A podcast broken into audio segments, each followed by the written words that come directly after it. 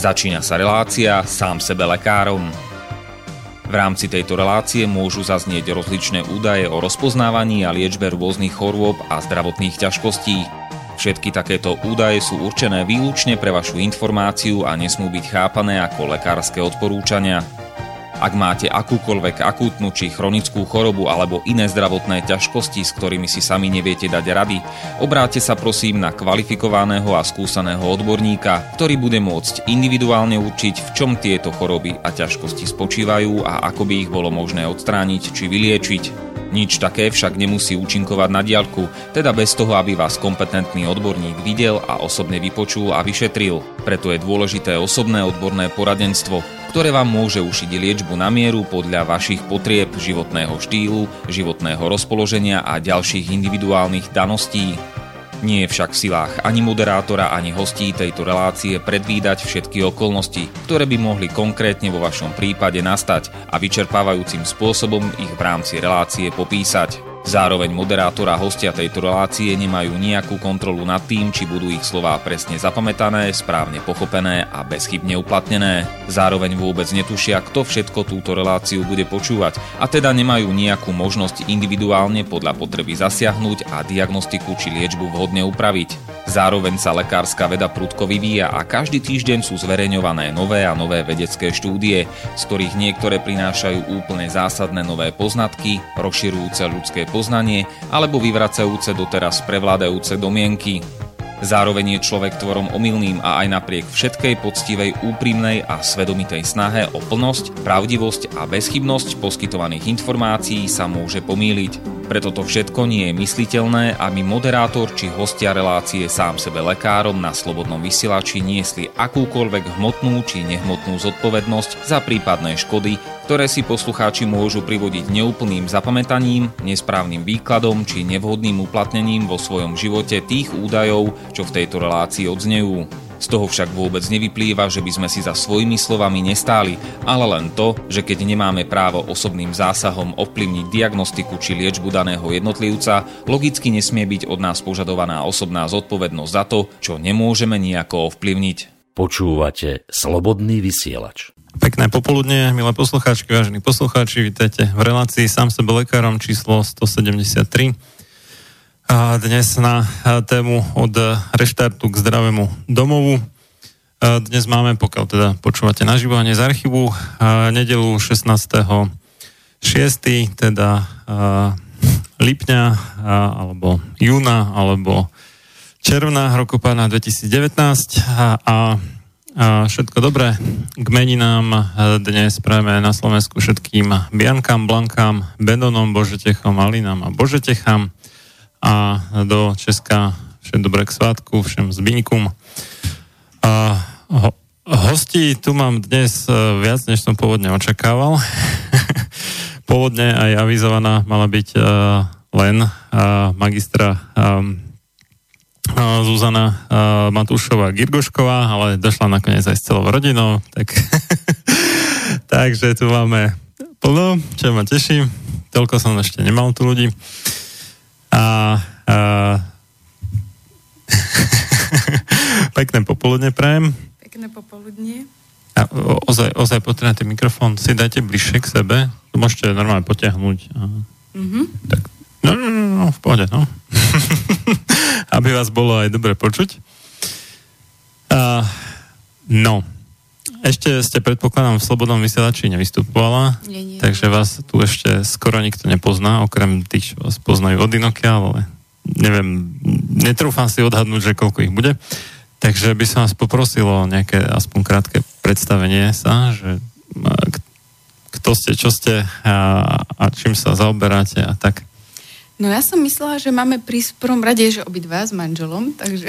Aha, takže to, som, to som ja nepochopil, ale nevadí, to je úplne v poriadku. A teda môžeme obidva. Ja. Jasné, samozrejme, budem veľmi rád. Dobre, uh, tak ja sa predstavím sama za seba a manžel potom povie niečo k sebe. Jasné. Sama za seba, tak uh, som, uh, čím začať, no prioritne mama uh, momentálne štyroch detí, lebo po troch krásnych chlapcov nám pribudla do rodiny aj uh, dievčinka Alžbetka, z čoho sa veľmi tešíme. Je to naozaj veľká radosť. A vlastne som vyštudovaná novinárka, aj aktívna. Píšem časopis pre stolárov, kde sa venujem interiérovému dizajnu a hlavne s akcentom na zdravé bývanie ku ktorému ma doviedla naša interiérová dizajnérka Veronika Kotradiová, ona je reprezentantka zdravého bývania na Slovensku. A tiež, keďže máme, sme sa začali zaujímať o záhradu a prírodu a permakultúru, tak eh, sme sa dostali ku uh, tiež uh, reprezentantke na Slovensku permakultúry, to je Patrici Černákovej a u nej mám absolvovaný úplný kurz dizajnerský permakultúry, takže venujem sa prioritne som novinárka, ale venujem sa zdravému interiérovému bývaniu a tiež, alebo interiéru a tiež aj permakultúrnym záhradám. Takže takto to máme nejako pokryté. No a môj manžel už povie sám za seba, čo je, kto je. Takže pôvodne neplánovaný, mnou teda nie. Mám áno, host, uh, inžinier Jan Matúš, ak si dobre spomínam. Nech sa páči. Pekný dobrý deň. Tak uh, ja som stavebný inžinier, ako ste hovorili. Uh, v podstate teda projektant, uh, sedím hlavne v práci, teda v kancelárii a teda v našom projekte som tá taká vykonávacia zložka. Robím to ako v rámci svojho relaxu rád a teda čo dodať. No. Janči vlastne, uh, okrem toho, že domy projektuje, tak uh, tá naša životná situácia ho doviedla k tomu, že začal uh, domy aj stavať. Postavil náš dom, teraz staviame taký ďalší mobilný dom, ktorý má byť na ukážku pre ľudí takú ochutnávku zdravého bývania, takže tým chcem prísť k tomu, že nie je to len človek, ktorý pri stole niečo rysuje, ale je to aj človek, ktorý naozaj tej hmote tvorí. A je to úžasné mať takého šikovného muža doma. Musím pochváliť, že je to úžasné. Tak to ma teší, že ste rada. no, um, téma znie, že od, od reštartu, ale ja by som sa predsa len ako, že rád opýtal, že, že čo ešte predchádzalo tomu reštartu teda, a čo sa vlastne tým myslí. Mm-hmm.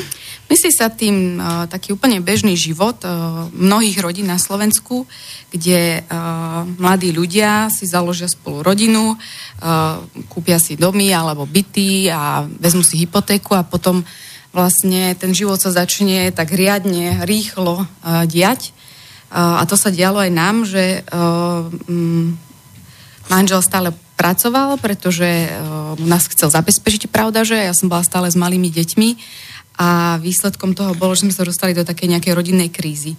A tá naša kríza uh, je teraz takým veľkým požehnaním pre nás, lebo nás dovedla k úplne k inému životnému štýlu. Tak uh, vlastne naša kríza, snažili sme sa z nej dostať von, to znamená, že prvé, čo bolo to, pred tým našim reštartom, bolo uvedomenie sa, že niečo tu nie je v poriadku v tej rodine. A to je veľmi dôležitý moment, uh, lebo mnoho ľudí si to nechce pripustiť, že uh, tá rodina nejako nefunguje, alebo partnery si nerozumejú, alebo deti sú príliš choré a ukričané, upišťané, čiže signalizujú, že niečo nie je v poriadku. Takže ten prvý moment bol, že uvedomiť si, aha, niečo sa deje, Druhý moment, pripustiť si to, áno, v niečom robíme zle, treba to napraviť.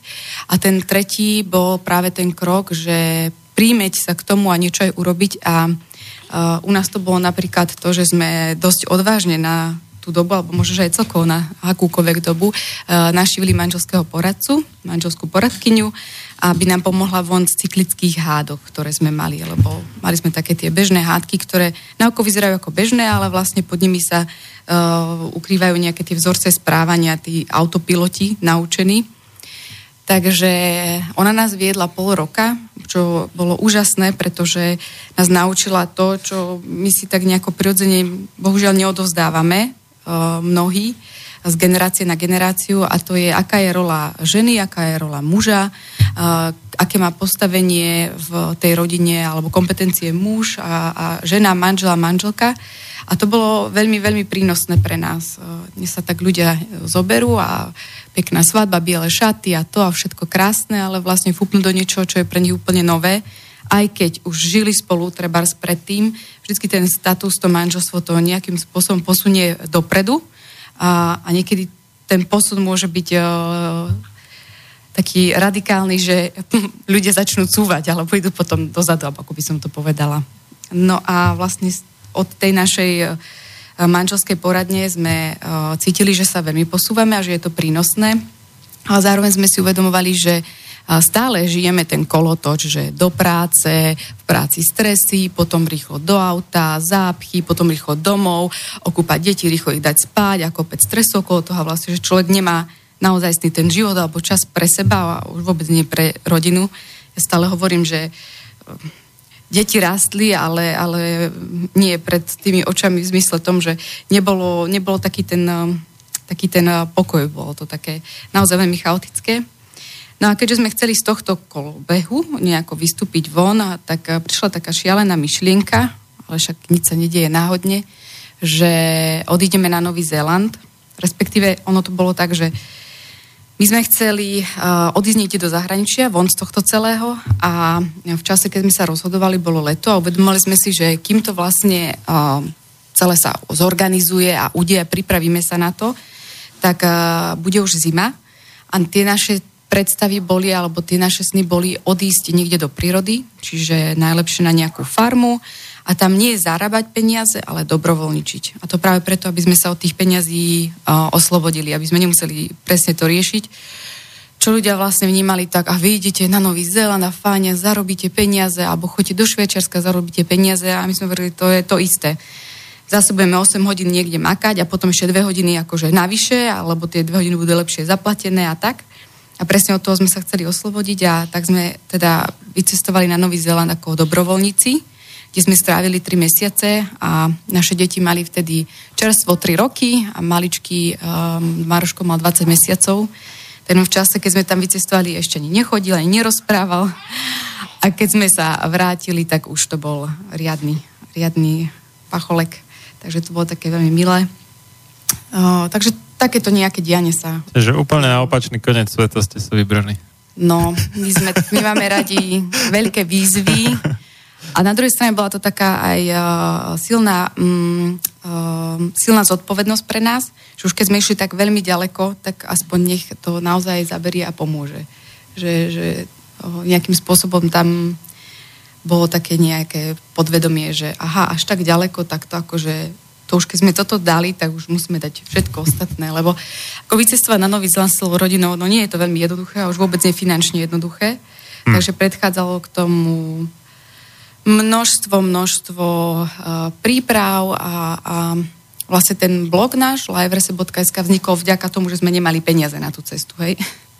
lebo, lebo to bol iba taký sen, si pamätám, keď som telefonovala s mojou najlepšou kamarátkou Veronikou, a hovorí mi, že kde my môžeme vycestovať, odísť preč celou rodinou, však to proste sa nedá.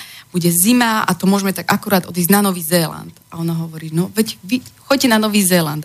Hovorím, no to je super, ale akože čo, ako letenky, z čoho zaplatím? A to sa nedá. Ona mi tak povedala veľmi pekne, si to pamätám, dodnes som stála v kuchyni a ona hovorí, že ty nerozmýšľaj nad tým, ako sa to nedá, ale ako sa to dá.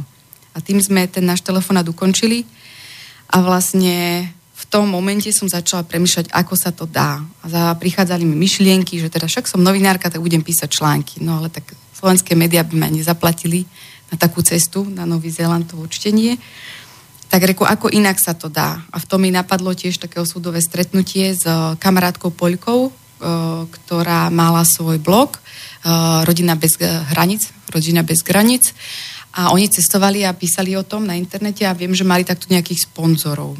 A to som si tak dala nejak... To sa ako ľudia vyskladali proste tým, že sa im páčil ten blog nie, a tie zápisky? Nie, nie, či... nie, nie, nie. Proste uh-huh. vytvorila som stránku, na ktorej bola príležitosť niekoho odpromovať. A tiež, e, a tým pádom vznikol projekt a mnoho konzultácií a oslala som všetky možné cestovné agentúry, či, mi, či nám s tým pomôžu. Uh-huh. S tým, že ten feedback od tých cestovných kancelárií bol úžasný v tom, že každá mi odpísala, že wow, aký, aká, aká myšlienka. A po druhé, ako som to veľmi vypracovala. To bola naozaj prezentácia, ktorá bola rozpracovaná s fotografiami, cieľ, zámer. Nikdy som to nerobila, ale proste človek, keď musí, tak zrazu to ide, hej, všetko vidieť. No proste ide to tak uh, boli z toho takí úžasnutí, že ľudia si pýtajú peniaze, ale nie takýmto spôsobom, že majú hneď aj nápad, ako, ako to vlastne tú protihodnotu dať von a nemajú to takto premyslené. Takže uh, toto bolo také zaujímavé na tom. A tiež potom to, že uh, vlastne dostali sme len tak tie peniaze, ale musela som si ich normálne zarobiť. Uh, a to tak, že sme mali uh, 3 mesiace reláciu v rádiu, potom som publikovala vo viacerých médiách články a tie články boli vlastne promom pre tú cestovnú agentúru. Takže bolo to také win-win riešenie. Cestovná agentúra bola rada, že má niekoho s príbehom, kto ich odpromuje a vlastne ich meno odznie niekde a ja som bola veľmi šťastná, že sa nám podarí s rodinou niekde vycestovať. Takže, uh, takže to bolo také príjemné, uh, ale veľmi uh, náročné to celé pripraviť. No, tak ale podarilo sa teda nakoniec, nie? že ste naškrabali dostatok peňazí na to, aby ste sa dostali von. Tam no. vlastne bolo to o tom, že tým, že sme išli ako dobrovoľníci, uh-huh. tak my sme 4 mesiace, e, e, či 4 hodiny v dni e, pomáhali farmárom na uh-huh. ich ekologických farmách a za to sme dostali nocľah a stravu. No a Nový Zéland je dosť drahá krajina. Najdrahšie je tam práve to ubytovanie, tá strava. Aha. A tým, že by sme mali tieto výdavky pokryté, tak potom sme tam mali vreckové nejaké. A a dá sa povedať, že sme minuli veľmi málo peňazí, vzhľadom na to, že dva roky pred nami tam boli naši kamaráti a my ako uh, štvorčlenná rodina sme minuli jednu štvrtinu z ich financií, ktoré oni tam dali. A oni tam boli dvaja iba? Či... A, ako za seba jeden človek. Hej. Jeden. Jeden no. človek minul to. My sme, no proste, ak mám byť mm. konkrétna, tak uh, my sme tam uh, nejakých 3000 eur uh, mali tie vreckové a oni tam nechali um, veľmi veľa, to bolo nejakých 8. Takže vďaka mm-hmm, tomu, že sme tú mhm, stravu a to ubytovanie mali pokryté a, a mohli sme si, 4 hodiny sme si sadili stromčeky, polievali a potom sme išli na pláž s deťmi. Mm-hmm alebo sme budovali prírodný dom, vyrábali sme tehly nepálené a to bolo veľmi vtipné, lebo sme tam boli s francúzmi a oni sú, viete, ako francúzi, hej. Jeden mal gitaru a hral, to bola jeho činnosť a spieval a my sme si tam vyrábali tie tehličky, denne sme ich mali vyrobiť 58, približne tak to vychádzalo a deti sa hrali tam v blatku alebo sa vo vode čľapkali. Sme im dali tam taký, taký vandlík malý a oni sa v tom akože krásne hrali a tá atmosféra bola úžasná, takže, a, takže ako nebolo to také, že by sme sa išli zodrieť, alebo že by to bolo, no neviem, ľudia si to nevedia veľmi predstaviť, ako vyzerá dobrovoľničenie. Tým, že my sme s Jančom dobrovoľničili niekoľko rokov aktívne v takých združeniach mládežnických, tak pre mňa to nebola vôbec žiadna téma, že ideme dobrovoľničiť. Ale keď sme to niekomu povedali, zostali z toho taký úplne prekvapení. A ako? A s deťmi? Ako tam budete fungovať? No práve to, že dobrovoľčenie je od slova dobro, tak je to celé na tej dohode, že my sa dohodneme s farmárom, ktorý nás tam chce. Sú aj farmári, ktorí chcú pracovnú silu, hej, o to pokoj. Ale nás si práve vybrali, keďže vedeli, že máme uh, dve maličké deti, tak farmári, ktorí chceli práve tú medzikulturálnu výmenu, chceli niekoho spoznať. A zo Slovenska dovtedy ani jedna farma nikoho nemala a už vôbec nie uh, rodinu. Takže boli sme pre nich pre niektorých sme boli úplne neatraktívni, že proste málo efektívni, ale pre mnohých sme boli atraktívni.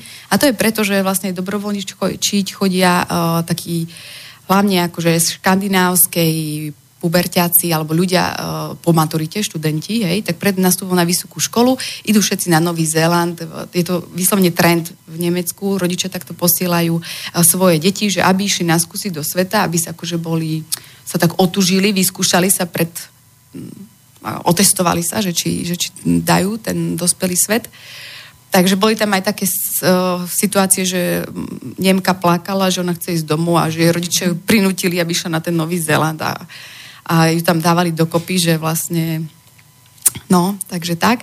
No a my sme tam boli zaujímaví aj preto, že vlastne Janči je uh, ten stavbar a uh, tí študenti oni nemali zručnosti. Hej, a Janči keď povedal, že on je stavbar a že uh, pohodičke zvládne rôzne výzvy, tak toto bola veľká výhoda. Napríklad môžem povedať, že na jednej farme si nás chceli aj nechať, no na dvoch si nás chceli nechať. A na jednej preto, že on tam opravoval staré píly, ktoré na Novom Zelande už by zrejme nikto nevedel opraviť, lebo tam neboli tí ľudia. A Janči povedal, oni sa ho tak opýtali úplne opatrne, že bude to vedieť e, opraviť váš muž? A on sa tak pozrel na tie pily, jasno, že starý táto také mal, pravda, že? A on im spojaznil dve, akože fakt, ja neviem, koľko rokov mali tie pily, Janči, vieš? Ja som si myslel, že si nás tam nechali kvôli tomu, že sme takí krásni. Aj kvôli tomu, nás ktorý. Nie, tak oni hovoria, že sme veľmi charizmatickí a že vytvárajú komunitné bývanie a že presne takíto charizmatickí ľudia sú proste magnetom pre nich pre tých ďalších ľudí, aby sa pridali, takže či vlastne nechceme na novo zvolať. Živá reklama. No, ja neviem, to bola ich teória, proste či nechceme zostať. Uh, ja som uh, mala v tom jasno, že nie, ale Janči bol taký dosť na váška. No ale chcela som k tým pílam, že oni boli dosť staré, asi to tak spojaznil. 70 rokov, nejaká oblovačka, prepušťačka. Čiže také niečo, čo u nás v skanzenoch človek nájde. A ne, bolo to také ako no, zase o niečo novšie, ale ako také veľmi staré a precízne stroje. Mm.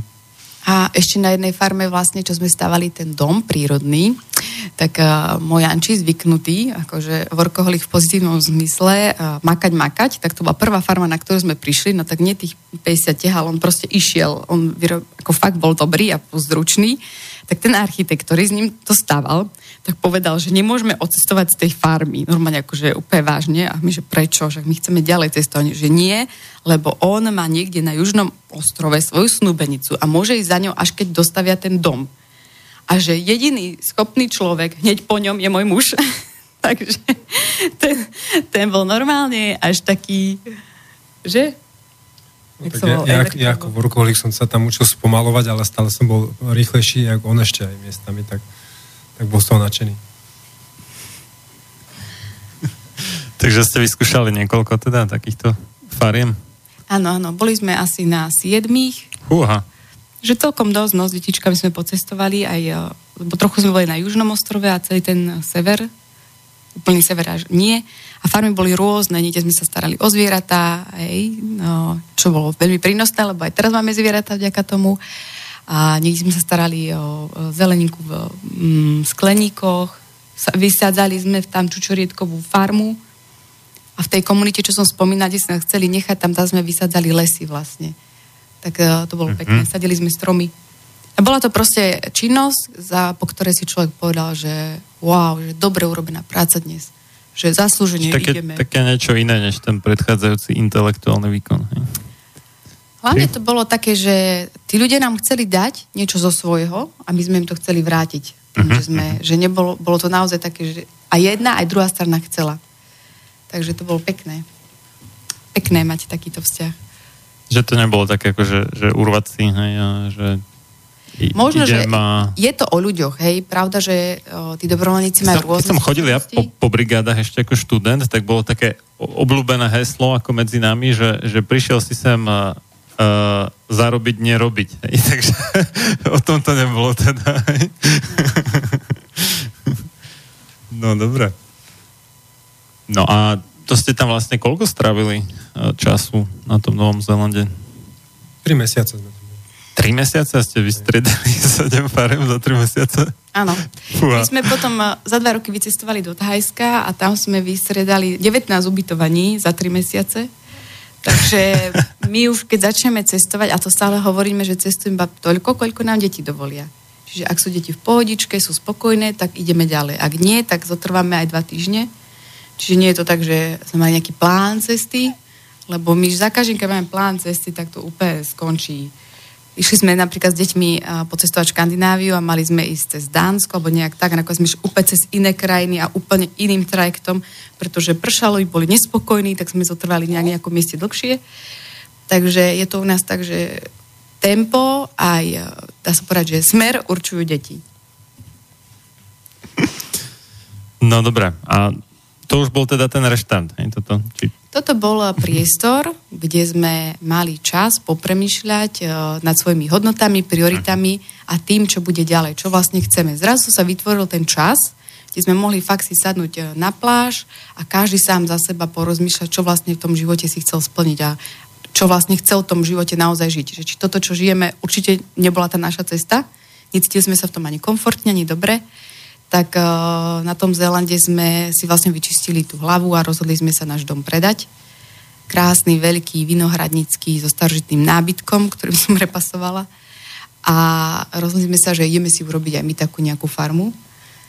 Už predtým sme mali takéto túžby a vlastne ten Nový Zeland bol ten impuls, že áno, dáme to, máme takúto víziu a ideme si za tým. Takže keď sme sa vrátili, tak sme predali ten náš veľký dom, vyplatili sme uh, veľkú časť uh, hypotéky a hľadali sme uh, pozemok, ktorý bol vhodný pre rozvíjanie permakultúry, permakultúrnej záhrady aj s chovom zvierat.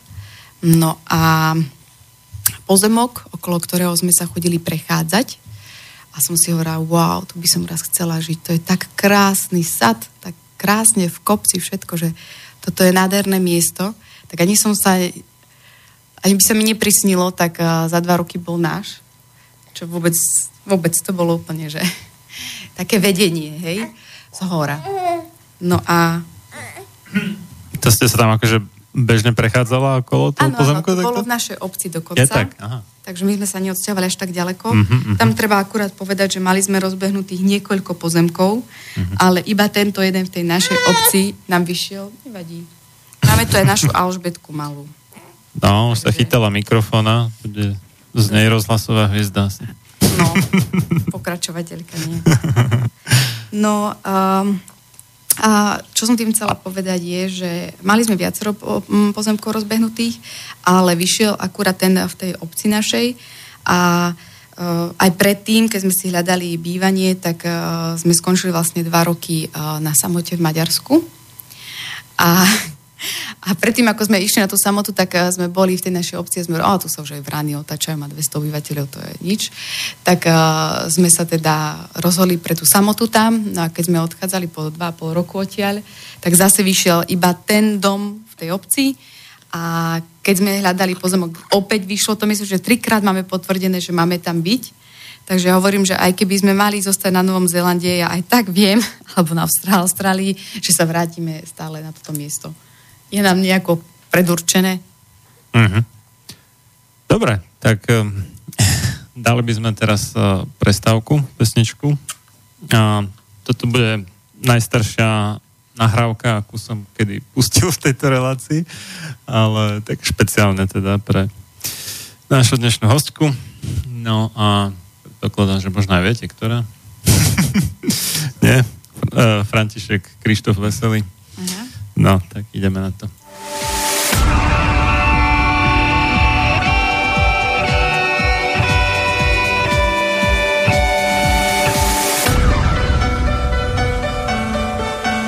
Čím národ nižšie stojí, čím hlbšie v živote telesnom je ponorený, tým menej vážnosti má sám k sebe a tým ľahšie si dá so sebou zahrávať a svoje si odnímať, ako i jednotlivý človek v bahne telesného života zaviaznutý. Je bez vážnosti k sebe samému a ľahko sa za úžitok telesný nie len s telom, ale aj s dušou zapredá. Ľudovít Štúr Máte naladený slobodný vysielač Banská Bystrica.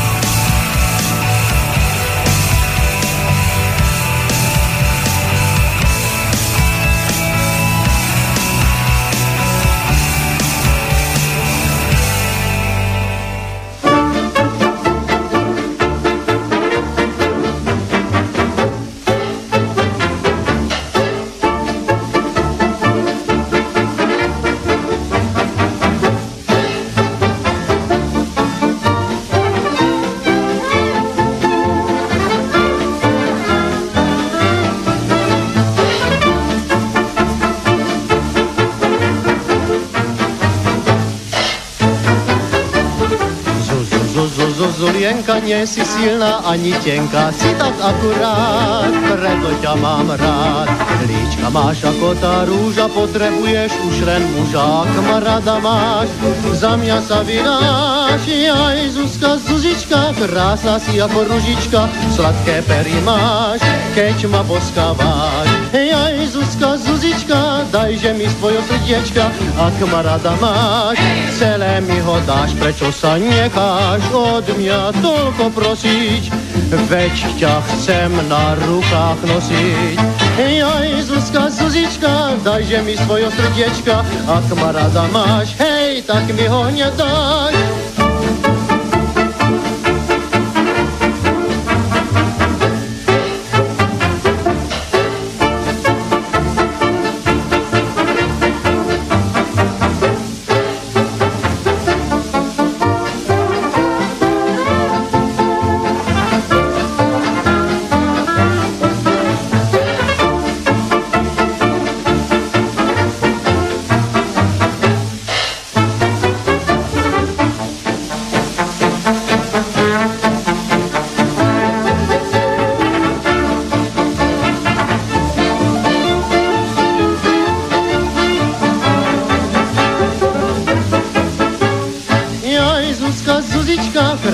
si ako ružička, sladké pery máš, keď ma boskáváš.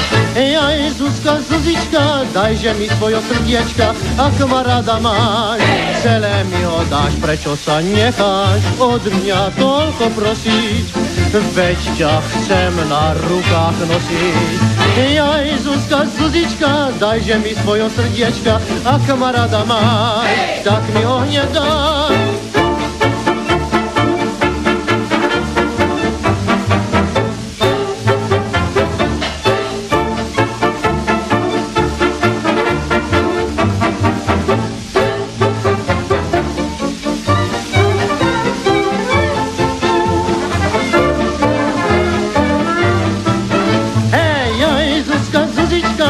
Dajže mi svojo srdiečka, ak ma rada máš, hej, tak mi ho nedáš.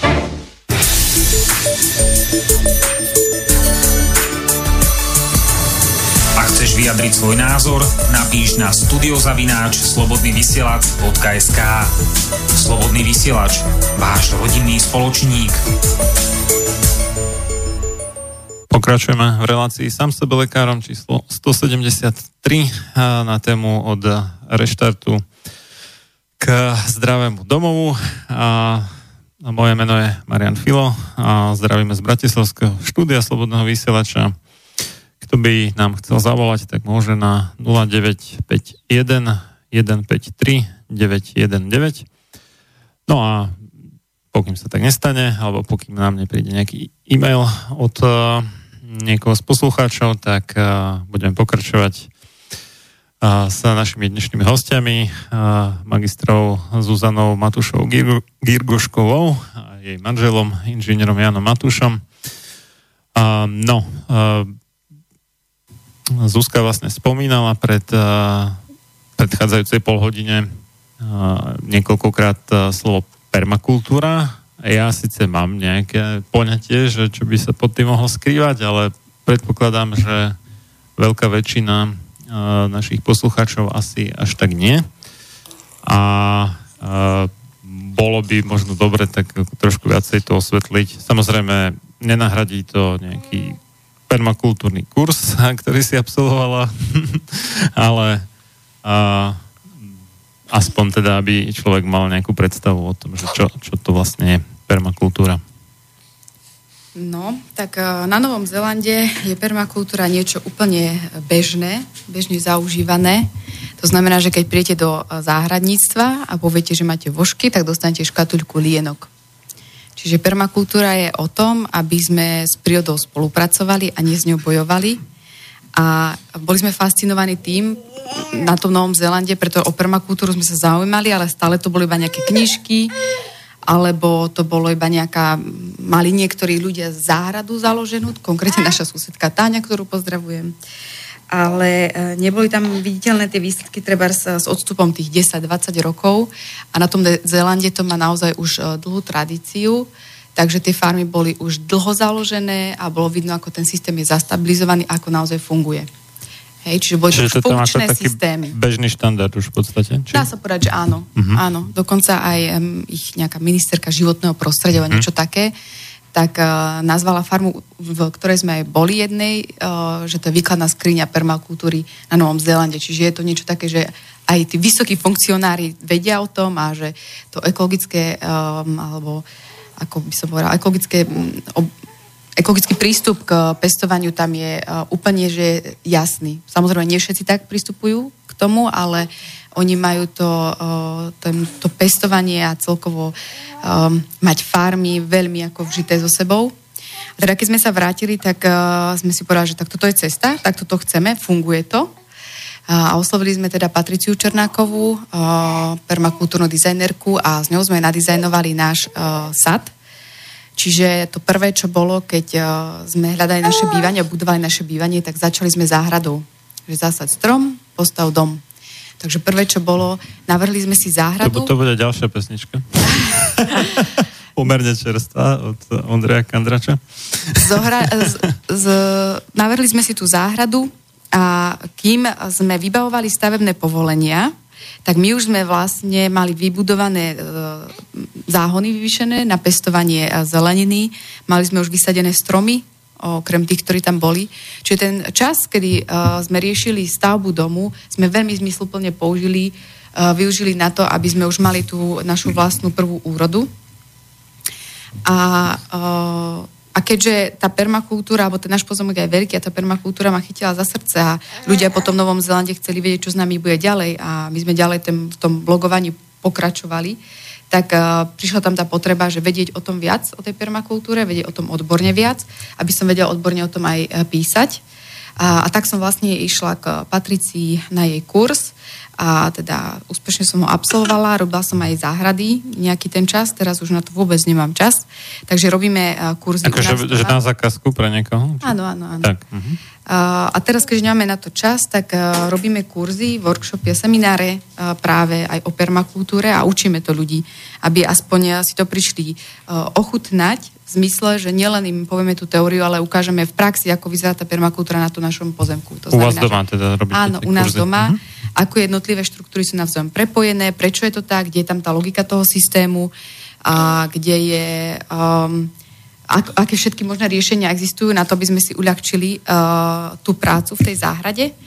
No ak by som mala teda popísať, čo je permakultúra, tak je to veľmi krásny, logický systém, ktorý je uh, veľmi akože zrozumiteľný aj pre mužské, logické, racionálne myslenie, že keď niekto si myslí, že permakultúra je nejaké zahraničie, že to iba pre ženy, to vôbec nie.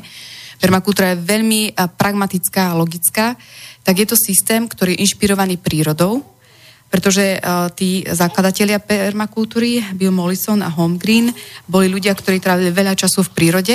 Napríklad Bill bol drevorúbač a on pozoroval, že ako to v lese všetko funguje, že nikto nemusí chodiť siať, nikto nemusí chodiť e, orezávať alebo postriekať to tam v lese a nevynáša nejaké zdochlinky a napriek tomu po nich nechodíme. A keď sa pozrie potom na to pole, že e, koľko tam je tých vstupov, koľko práce, energie, času a peňazí, tak vlastne on si uvedomal, že toto je nefunkčný je funkčný model a ten les je ten funkčný model. Že sa ľudia teda akože strašne nadrú na tom, hej? Až no, príliš. oni tom bojujú s tou prírodou, hej? Ako, uh-huh. Doslova tak. Uh-huh. Ak mám byť konkrétna, tak napríklad, ak nechceme s prírodou bojovať, ale chceme s ňou spolupracovať, tak taký krásny príklad je, že e, záhony, kde my sadíme, by mali byť zakryté. Pôda nemá byť nikde odokrytá, holá, pre prírodu to znamená, že došlo k erózii pôdy, nejaký stav katastrofy. Čiže keď je holá pôda, tak prvé, čo urobí, pošle tam svojich záchranárov, to je burina, a tá burina má vlastne tú holú plochu zatiahnuť. No a človek, keď bude bojovať, tak on bude stále tú prvú pomoc likvidovať, aby tam ten stav pre ňu erózie bol. Hej? No a v permakultúre je to o tom, že človek vlastne nastiel alebo zamúči uh, ten záhon, teda buď slamou, alebo štiepku, alebo aj inými materiálmi, teda zakrie tú zem, aby nebola uh, odokrytá a Prečo je tej e, našej prírode vadí, že je odokrytá? Pretože vlhkosť odchádza, vyschýňa, pretože dochádza k erózii pôdy a tá najúrodnejšia pôda je niekoľko milimetrová vrstva na tom samom vrchu a uh, tu keď nám spláchne, odfúkne, tá, to budovanie pôdy je tých milimetroch na niekoľko desiatok rokov. Čiže je to veľmi aká vzácnosť pre tú prírodu. A preto, ak jej chceme pomôcť, tak naopak dobre, saďme si, mm, využíme, že, že tá zem tu na pre nás je a na druhej strane chráňme ju a vlastne nastieľajme ju. Dajme tam tú slamu, ktorá zadrží vlhkosť, ktorá uh, uh, tiež zabraní tej burine, aby sa tam zakorenila. Pravda, že nejaká burina tam príde, hej, lenže ľahko sa vyťahne a je to minimum. Takže to je taký, taký, taký príklad. Že... Ja som si všimol, že teraz už aj ako nejaké také lepšie záhradky, že tu už používajú všelijaké tie rôzne farby tých drevoštiepky, alebo čo to je, hej, že, že tam majú aj, aj tak ako, aj, že to vyzerá aj vkusne, povedzme, a tak, ale... No, tak... Uh, Toto nie je ono? Nechcem nikoho nie, tým nie. uraziť, ale farebná štiepka nie je, alebo kôra. Buď... Ja neviem, či to je farbené, alebo že či to je prirodzená farba toho dreva. Tak, no, ale... Prirodzená štiepka je napríklad to, ako to robíme u nás, uh-huh. že cestári štiepkujú kríky popri ceste no. a vytvoria tie kopy, tie, tie ano, štiepky ano, a nechávajú to tam sniť. Tak my prídeme... Nechávajú? Áno, áno. Tam, kde my sme si to takto bolo uh-huh, takto, uh-huh, tak sme uh-huh. si prišli, nabrali sme z tej štiepky a zamulčili sme vlastne záhony. Alebo môžete ísť do obchodu, lebo ľudia sú zvyknutí idem do obchodu a kúpim, tak to, a v permakultúre, je to, no. permakultúre je to o tom, že rozmýšľam, ako sa to dá inak, aby sa niečo nemuselo vyrobiť pre mňa, uh-huh, uh-huh. ale ako zrecyklujem to, čo už existuje, ako využijem to, čo už existuje. Čiže uh, ísť a kúpiť uh, kôru, ktorá je už uh, nafarbená, navoňaná, aby nám voňala, aby sme ho znova prišli kúpiť, tak to nie je veľmi ekologický spôsob a, a sú aj tie farebné štrky a farebné kôry a to je zase taká náhrada tých farebných kvetov. Že keď chcem dostať do záhrady farbu a život, tak to prostredníctvom kvetov a nie tej neživej, natretej prírody. Takže akože pre uh, dizajnera je to, chcem byť, uh, nechcem nikoho uraziť, ale je to gíč. Mm-hmm radšej siahnu po tých krásnych, pestrých no. kvetoch a vysadiť si voňavú záhradu, zučiacu a tak. Ale hovorím, každý tak, ako vieme. Každý robí to mm-hmm. najlepšie, ako vie. Takže keď si neviem, aké kvety by som tam dala, chcem tam tú farbu, tak siahnem potom, hej, prirodzene. Čiže nečudujem sa a som rada, že ľudia vôbec chcú farby uh, do, do záhrad alebo do príbytkov, pretože to šedo, bielo, čierne, čo teraz žijeme, je veľmi fadné. No. Tak bolo také obdobie, neviem, možno už končí, že ľudia mali radi anglické trávniky, že už ani nič tam nepestovali a tak, iba si proste pekne skosili kosačkou elektrickou alebo motorovou nejakou, ani nie, že kosou, hej. To no, už je mimo mody a, a v podstate iba mali trávnik a nič viac. No.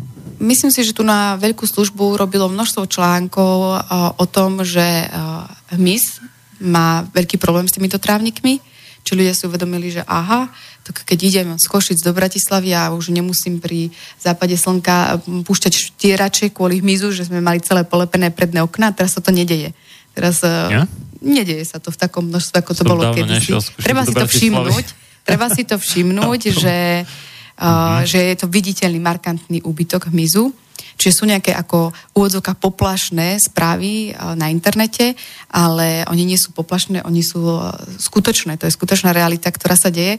A myslím si, že to veľmi pomohlo, že tí ľudia už teraz sú na tom internete, čítajú si veci, prichádzajú tie informácie k ním, píše sa o tom, lebo si uvedomujú, že už musíme niečo s tým spraviť. A jednou z ciest, ako treba z hmyzu pomôcť, je nesekať ten trávnik na úplne nakrátko a nemať tú monokultúru, iba ten trávnik, ale mať tam aj ten kvietok, púpavu, liečivú púpavu, alebo tú margaretku krásnu, čo je vlastne nádherný trávnik. A, a akurát včera som počula o tom, že no ale tak keď mám anglický trávnik, tak lepšie sa mi na ňom sedí. Tak neviem na to, aby som si, ja neviem, v sezóne 4 krát na to sadla, tak ako pestovať, hnojiť, vypolievavať to a tak, to je veľmi neefektívne. My máme teda taký klasický, máme klasickú lukotrávu, trávnik, živý trávnik, alebo jedli trávnik, hej, čiže máme tam všetko skoro celú až, a máme tam aj bodliaky, hej, ktoré kosíme. A máme to, to deku. To ste tam ako umyselne sadili? Či Nie. to sa nasťahovalo samo? To je prirodzený stav pozemku. A máme deku a rozpreseme si deku a, miest, no, a ani nepoužívame extra zahrady nábytok, ani nemáme nejaký extra um, to vyriešené, lebo vždy sa vyťahne deka, sadíme si na deku a naozaj tam sedíme. A dosť často Čiže aj keď nemáme nejaký uh, anglický trávnik, tak my na tom trávniku sme. A aj kvôli tomu, že v tom trávniku je ten život, že sú tam všetky možné lienky, uh, ucholáky, uh, jašterice, pretože tam sa to naozaj deje. a naše deti to majú radi, že môžu vybehnúť do akéhokoľvek kúta tej záhrady a vidia, že tam ten život je. Môžu ho pozorovať, môžu, e, zberali chrústov napríklad, hej, a hádzali sliepkam a bolo im to akože neskutočná zábava, že to bola najväčšia zábava, akú zažili v tom, v tom týždni. Takže uh, úplné maličkosti prirodzené, ktoré nám robili radosť, a, ale človek ich nemôže zažívať, ak ide proti, proti tej prírode a vlastne mm-hmm. pestuje si nejaké umelé prostredie, namiesto toho, aby nechalo voľný priestor tej prírode. Nech si žije a ja budem žiť s tou prírodou tiež. Tie chrusty nejaká pochuťka pre sliepky? Áno, áno, áno. Fakt? No, hej, Som netušil.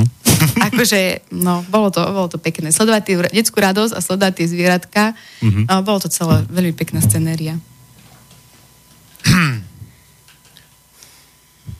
No, to permakultúra teda, hej, to je vlastne skrátka, že nejaká ako trvalo ano. udržateľný spôsob života v podstate, lebo kultúra je dá sa povedať, že spôsob života svojím spôsobom? No, prekladá sa to tak, že perma je vlastne niečo permanentné, udržateľné, je to cyklus. Stále, no. mhm. Cyklus a to je niečo, čo dnes ľudia popierajú. Sociologicky je to dané tak, že ľudia nechcú e, cyklus, pretože cyklus znamená začiatok a koniec, začína narodenie a smrť. Uh-huh. A vlastne ľudia nechcú starnúť, pretože iné sú teraz tí mladí, čo majú akože drive a ja neviem, všetky tieto a tých starých ľudí odsúvajú na bok. Free cool in.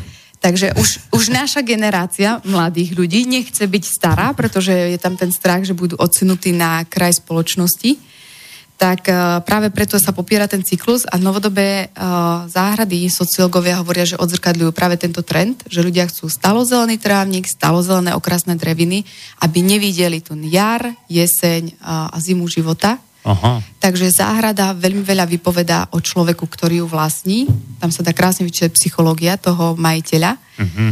Uh, takže popieranie cyklusu, popieranie tomu, že veci sú menné a pominuteľné, je teraz to, čo my žijeme. A to prirodzené a zdravé a normálne, úplne normálne je, že niekde život začína, niekde končí, niekde ten deň začne, niekde končí, niekde naša práca začne, krásna kariéra, niekde skončí v nejakom momente, niekde deti sa narodia a odídu z toho našho hniezda, ale e, tá, tie zmeny znamenajú uh, stratiť kontrolu nad tými vecami a stratiť kontrolu je nejakým spôsobom ohrozenia nebezpečie. Takže celé proste to, ako my v súčasnosti žijeme, sa odzrkadľuje aj na našom bývaní, na našich interiéroch, aj na domoch, ktoré staviame a rovnako tak aj na tých záhradách, ktoré si tvoríme. Ja som ešte dodal, že tá starostlivosť e, o pôdu napríklad, tá permakultúra vlastne hovorí o tom, že vlastne trvalo sa vieme takto starať o tú pôdu. To znamená, že ju nevykoristujeme alebo jednoducho uh, tie výnosy sú tam stále rovnaké, že nepotrebujeme tam nejaké chémie dodávať alebo nejaké umelé prvky, jednoducho je to udržateľné, trvalo, trvalo udržateľné tiež.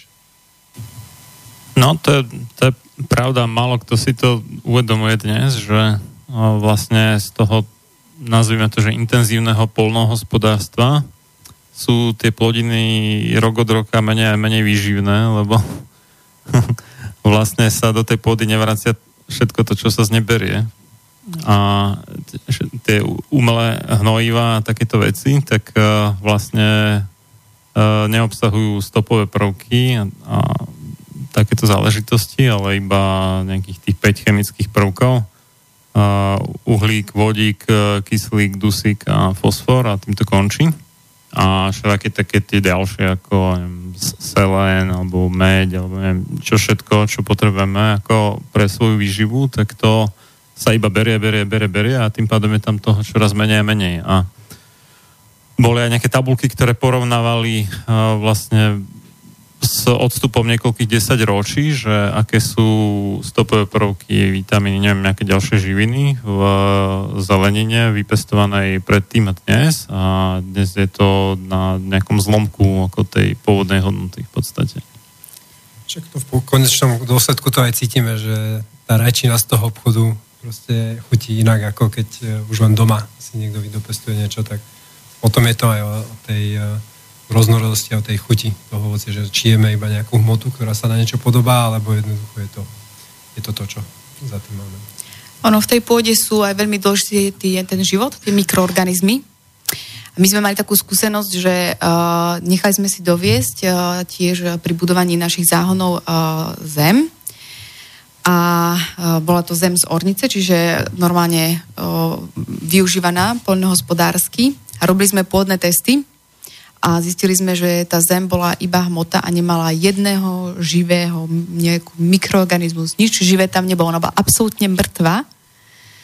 Takže uh, to je napríklad v permakultúre, uh, sa pri pestovaní neobraca pôda, neokopáva sa. Záhony sa vy, ohraničia tak, aby človek do nich nestúpal, neutláčal tú pôdu a keď ju neutláča, tak ju nepotrebuje obracať. Lebo keď my ju obratíme, tak sa stane to, že mikroorganizmy, ktoré žili pod zemou, nikdy nevideli slnko, vidú na slnko vlastne umrú. A tie, čo nikdy neboli pod zemou, tak my ich pochováme zaživa. A to je vlastne taká permanentná devastácia tej pôdy. A naopak tej permakultúre, keďže neušliapeme tú pôdu, tak sa ju na jar iba rozrušíme takými vidlami rilovacími. Sa proste rozruší tá pôda, aby sa dostal tam ten priestor, pohrabličkuje sa a ide sa rovno siať. Takže čo sa týka tej práce na tých záhnoch, hovorí sa, že permakultúra pre, pre lenivého záhradkára, tak je to skôr pre veľmi dobre rozmýšľajúceho záhradkára, ktorý si to všetko premyslí a nebude si robiť robotu navyše. A teda je to záhrada, kde človek nemusí tým, že to má zamulčené, treba toľko polievať, toľko plieť a tým, že do toho nešľape, nemusí toľko okopávať. Tak tam je ten úbytok tej práce. Ale zároveň sa stará o tú pôdu tak, aby bolo trvalo udržateľná, že neustále ju buduje tým, že vrství organické zložky s tou pôdou, hej, primiešava do toho či už kompost, alebo lístie, alebo konáre. To, čo prirodzene v lese sa deje, že na pôdu padá aj listie, aj ihličie, aj niečo zdochne, aj proste nejaké konáre a tým sa buduje tá krásna, voňavá, chutná, keď ju ochutnáte, ona je chutná lesná pôda. A tým sa my snažíme vlastne v tých vyvyšených um, záhonoch imitovať tú prírodu. To je tá inšpirácia z tej prírody že aha, ona to robí takto, skúsme to aj my takto a uvidíme, aký cieľ alebo aký výsledok potom uh, dosiahneme. Uh-huh. Takže per- permakultúra je v podstate nejaký, nazvime to, že vy, vyšší štandard uh, biopolnohospodárstva alebo vôbec spravovania záhradky alebo takto? Permakultúra je životný štýl. Hej. Človek, keď mm-hmm. to príjme, tak vlastne začne permakultúrne mysleť už potom úplne na všetko. A... Lebo človek môže ako v podstate mať biopolnohospodárstvo, ale rovnako sa tam nadrie hej, a necháva tú pôdu obnaženú a tak ďalej. Hej, ale, ale nedáva tam nejakú chémiu a je to teda bio, ale mm. nie je to permakultúrne. Ešte. Uh, nie. No. Permakultúra sú naozaj, že uh, odpozorané, odpozorované z prírody fungujúce systémy, ktoré my aplikujeme v tej záhrade. Napríklad uh, sú to aj tvary, že využíva sa špirála, pretože špirálu, ak e, rozmotáme, tak je to veľká plocha, ale keď pestujeme na také špirále bylinky, tak uh, si to vlastne ťaháme uh, vertikálne do výšky a na malom priestore vieme veľa byliniek pestovať. Ak je tá špirála 4-metrová, má 4 metre priemer a je spojená s severnej časti jazierkom, tak vieme vytvoriť aj rôzne mikroklímy pre rôzne bylinky, lebo každá bylinka potrebuje inú klímu. Čiže na tej severnej strane, pri tom jazierku sa bude krásne dariť tejto mete, a úplne na vrchu môže byť eh, levandula, ktorá má rada slnko a teplo a sucho. Dobre, takže je to v podstate taký akože vyšší level od bio, teda, ne, dá sa povedať. Ja by som to vôbec neporovnávala. Nie? Proste to sú... To sa ťažko porovnávať. Je to, je to bio, ale je to viac než bio.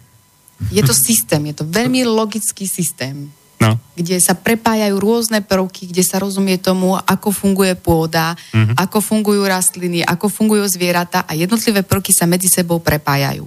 Tak, mm-hmm. aby si navzájom pomáhali a my sme mali vďaka tomu menej práce. Ja hovorím, že taká permakultúrna záhrada je vlastne nejaký les, kde ako správny lesník človek vstupuje a vlastne tomu lesu dopomáha, aby on mohol fungovať. Uh-huh, uh-huh. Čiže ja nechávam priestor tej prírode, aby ona fungovala a ja jej v tom dopomáham. Nie, že ja chodím a muklujem v tej záhrade a robím si to, ako ja chcem, podľa mojich predstav a to, aby mne to bolo najlepšie. Čiže skôr je to o tom, že som ten správny lesník, ktorý tam chodí a vytvára bezpečný priestor preto, aby tá príroda mohla žiť si bezpečne svoj život. Tak, um, po pesničke, alebo teda po dvoch pesničkách ktoré vyplňa nasledujúcu prestávku. Sa teda snad dostaneme k tomu zdravému budovu, eh, domovu a jeho budovaniu.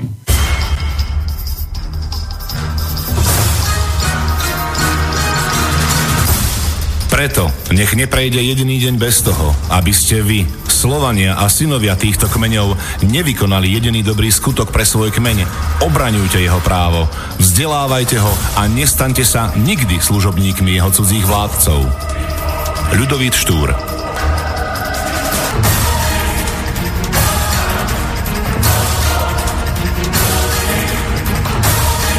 Počúvate Slobodný vysielač.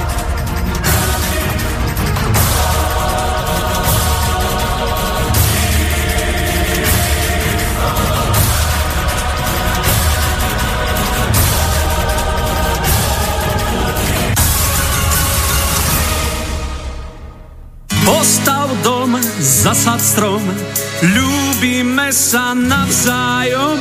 Postav dom, zasad strom, môj sen je aj tvojím snom. Postav dom, zasad strom, bude nám dvom dobre v ňom. Postav dom, zasad strom, vždy sa vyhni hlupákom. Postav dom,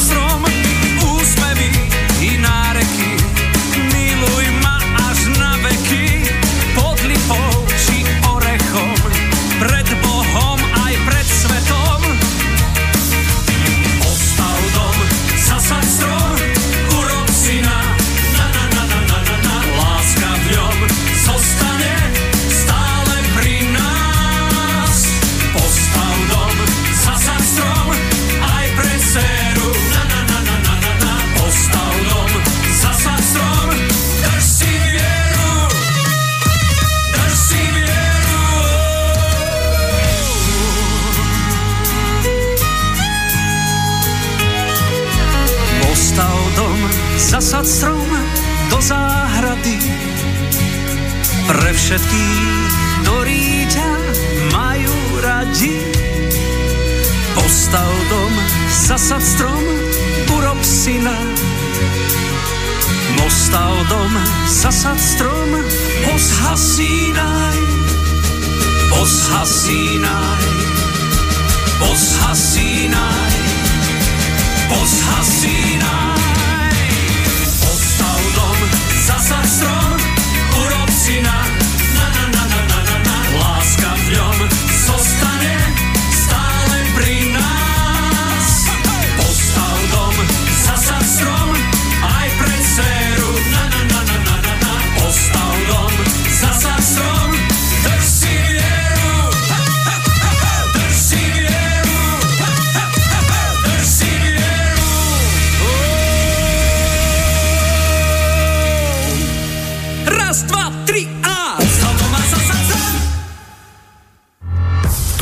reláciu počúvate vďaka vašim dobrovoľným príspevkom.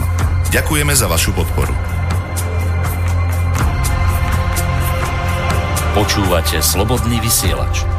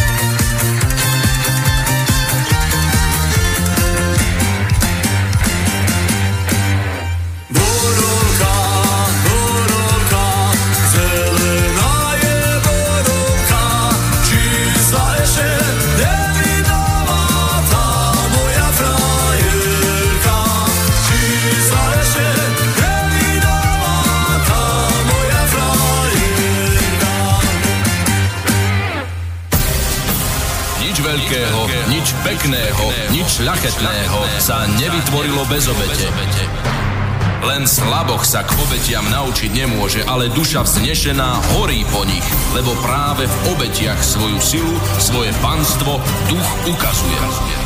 Ľudový Štúr Počúvate Slobodný vysielač.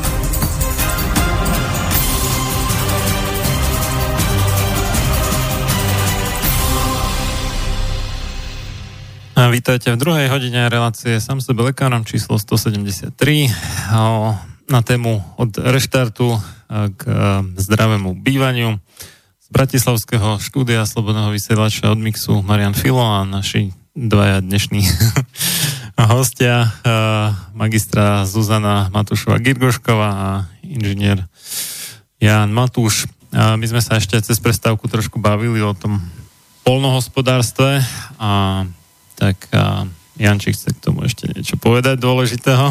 Nech sa páči. O Novom Zélande.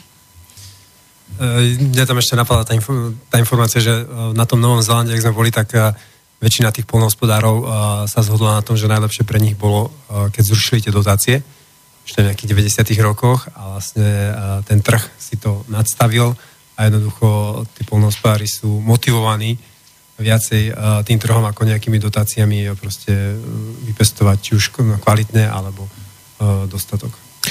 Lebo u nás je to také, že automaticky, keď sa povie bio, tak človek si predstaví, že 2, 3, ak nie viackrát drahšie, ale keby v skutočnosti, keby neexistovali tie dotácie, tak tie chemo, ako to označuje inžinier Jan Šlinský, chemopotraviny by vôbec neboli o toľko lacnejšie, ako sú dnes de facto. Presne tak. Takže eh, keby sa tam na, napočítali všetky tie ďalšie náklady, plus to, že ich výživová hodnota je výrazne nižšia než tých bio, alebo možno ešte nejakých ešte vyššej kvality, povedzme, potravín. Viac než bio, bio plus, alebo ako to nazve. Pestovanie no, Ja by som to nazvala tak, že Ja mám ešte takú pikošku, že vlastne v tých eh, obchodných eh, reťazcoch, ktoré občas, keď sme tam išli niečo nakúpiť, tak napríklad také kiwi, tak eh, v tých reťazcoch predávali kiwi z Talianska. na tom Novom Zélande. Na Novom Zelande. Na Novom Zélande kiwi z Talianska. To snad Zase, zase to by bolo kvôli tomu, že vlastne vďaka tým dotáciám dokázali, uh, ktoré sú tu na Európskej únii, tak dokázali vlastne prepraviť to kiwi na Nový Zeland a boli stále lacnejší ako tie rodinné farmy kiwi, ktoré tam boli popri cestách. Ale samozrejme, tá kvalita, to, to sa nedalo porovnať. Uh, som to vyskúšal, že kúpil som si také kiwi zo supermarketu a potom z nejakej farmy uh, tej rodine tam a to bolo nebe a dudy. To je asi ako voziť ryžu do Indie, alebo ja neviem. to príde úplný úlet. Fú, no. No dobre. Takže toľko k dotáciám. Ja si myslím, že vôbec takéto mm, v podstate, na, no, nechcem povedať, že násilné, ale istým spôsobom áno, miešanie sa štátu do a,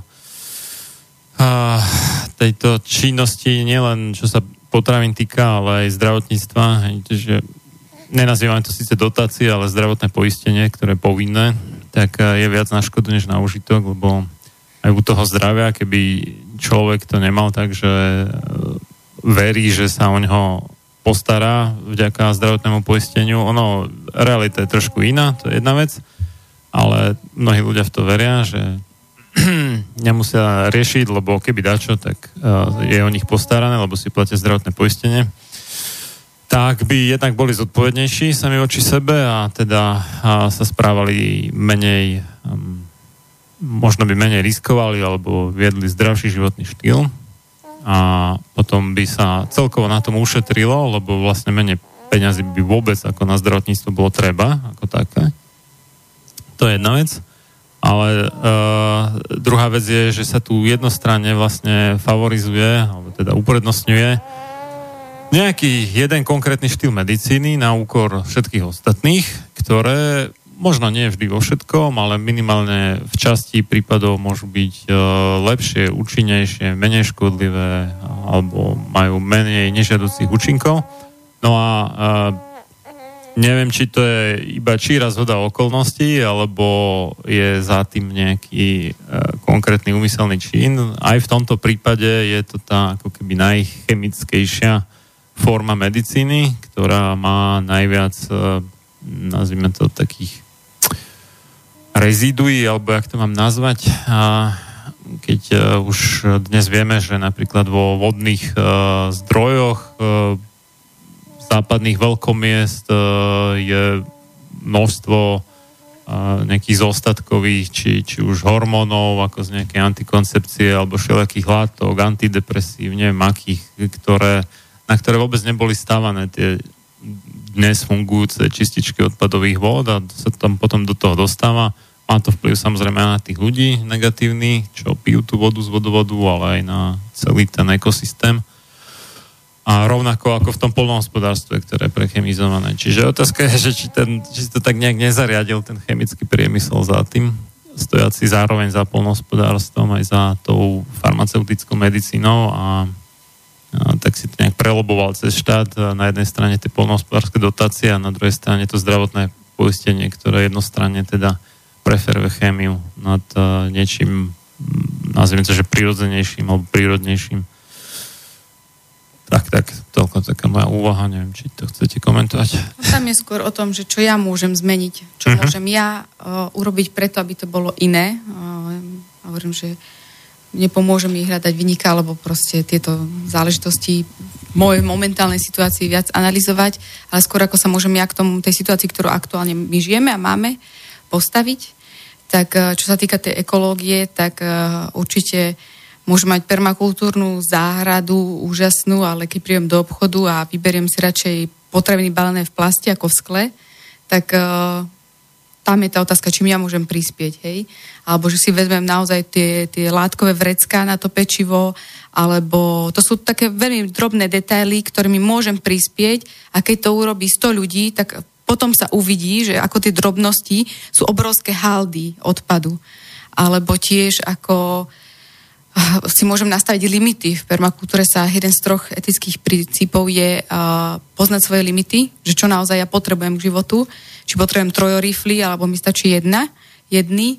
A poznať svoje limity to bolo aj to, o čo, keď už hovorím, že permakultúra sa stala našim životným štýlom, tak to bolo to, kde sme sa my odrazili v tom našom bývaní, že sme si povedali, že tak toto nám stačí na to naše bývanie a mm, keď sme sa vrátili zo Zelandu, tak sme chceli pôvodne postaviť eh, slamený dom, ale boli tam prieťahy v stavebnom konaní a tak a už bolo neskoro, nastavanie so slamy, prichádzala zima, tak sme sa rozhodli, že si postavíme zatiaľ dočasné bývanie, e, mobilný dom. Tak sme boli prví blázni asi na Slovensku, ktorí bývali naozaj reálne v mobilnom dome s dvoma deťmi. A... Ja poznám taký, čo Maringotke bývali, takže toto, no... toto nie je asi až také hrozné. Áno, tak uh, vlastne uh, Janči nám akorne postavil ten mobilný dom a tie potreby, ktoré my sme si vytvárali, že čo všetko, tie naše očakávania od toho bývania, čo v tom bývaní potrebujeme mať, vychádzali práve z toho, že sme si nastavili, že uh, aké sú tie naše limity, čo naozaj potrebujeme, aký priestor, na to by sme vedeli uh, spokojne a dôstojne žiť, aby to bolo aj na úrovni plnohodnotná kuchyňa pre toľko detí a plnohodnotné spanie a tak, že aby to nebolo, že by sme museli uh, mať nejaké improvizácie, hej, tak by som to nazvala. No a uh, ďakujeme práve tej skúsenosti na tom Novom Zélande, kde sme bývali v rôznych uh, ubytovacích možnostiach. Od, uh, boli, boli sme na tej farme, ktorá je tým výkladnou skriňou permakultúry, tam sme mali chatku, ktorá mala iba dvojposchodovú posteľ, okno a dvere. To mal nejaké 2 m x 1,5 hadicou sme nahriatou polievali deti večer, keď sme ich umývali, ale zároveň sme bývali v krásnom luxusnom dome na pobreží, kde majiteľka bola rada, že prišiel Janči, ktorý je tam staval ohradu pre sliepky a aj pre ňu to bolo výhodnejšie uh, živiť nás celú rodinu, ako zaplatiť toho majstra, ktorý by to urobil. Takže tam sme si zažili naozaj taký krásny luxus. Ona hovorila, že, oh, že sorry ľudia, mám iba takú kotič, takú chatu pre vás. Tak popri jej palácu to bola chata, hej, ale pre nás to bolo akože fakt, že nadštandardné bývanie pre Slováka. Takže zažili sme si aj veľmi luxus, aj veľmi skromné podmienky a hlavne sme si zažili, že žiť v tej záhrade sa dá už od skorého marca po neskorý november a že keď si tú záhradu nastavíme tak, že človek má stále uh, nejaký impuls, prečo do nej vstupovať, či už ide popolievať, ide vajíčka pozberať, ide niečo oplieť, alebo bude si nazberať čerešne, čiže stále nás tá záhrada niečím priláka, aby sme vyšli von. A vtedy tá práca nie je uh, prácou, ale to je príležitosť ísť na slnko, byť s deťmi na čerstvom vzduchu, čiže to, to je úplne iný postoj k tej záhrade. Tak uh, vlastne sme si povedali, že v tom našom bývaní nám stačí zatiaľ malý dom, tak sme si postavili nejakých 45 metrov štvorcových a tým, že to stával Janči, uh, úplne, že zdrhuje väčšine svoj pomocne, teraz usmieva, tak nás to vtedy vyšlo pred tými 5 rokmi na 25 tisíc eur, čo, bolo, čo je pre všetkých wow. 45 metrov, ja som pozeral na stránke, bolo, že akože, keďže je dvojpodlažný, tak dvakrát 35 metrov štvorcových. Mm, no nie, lebo Či? my sme nechali pootvárané galérie.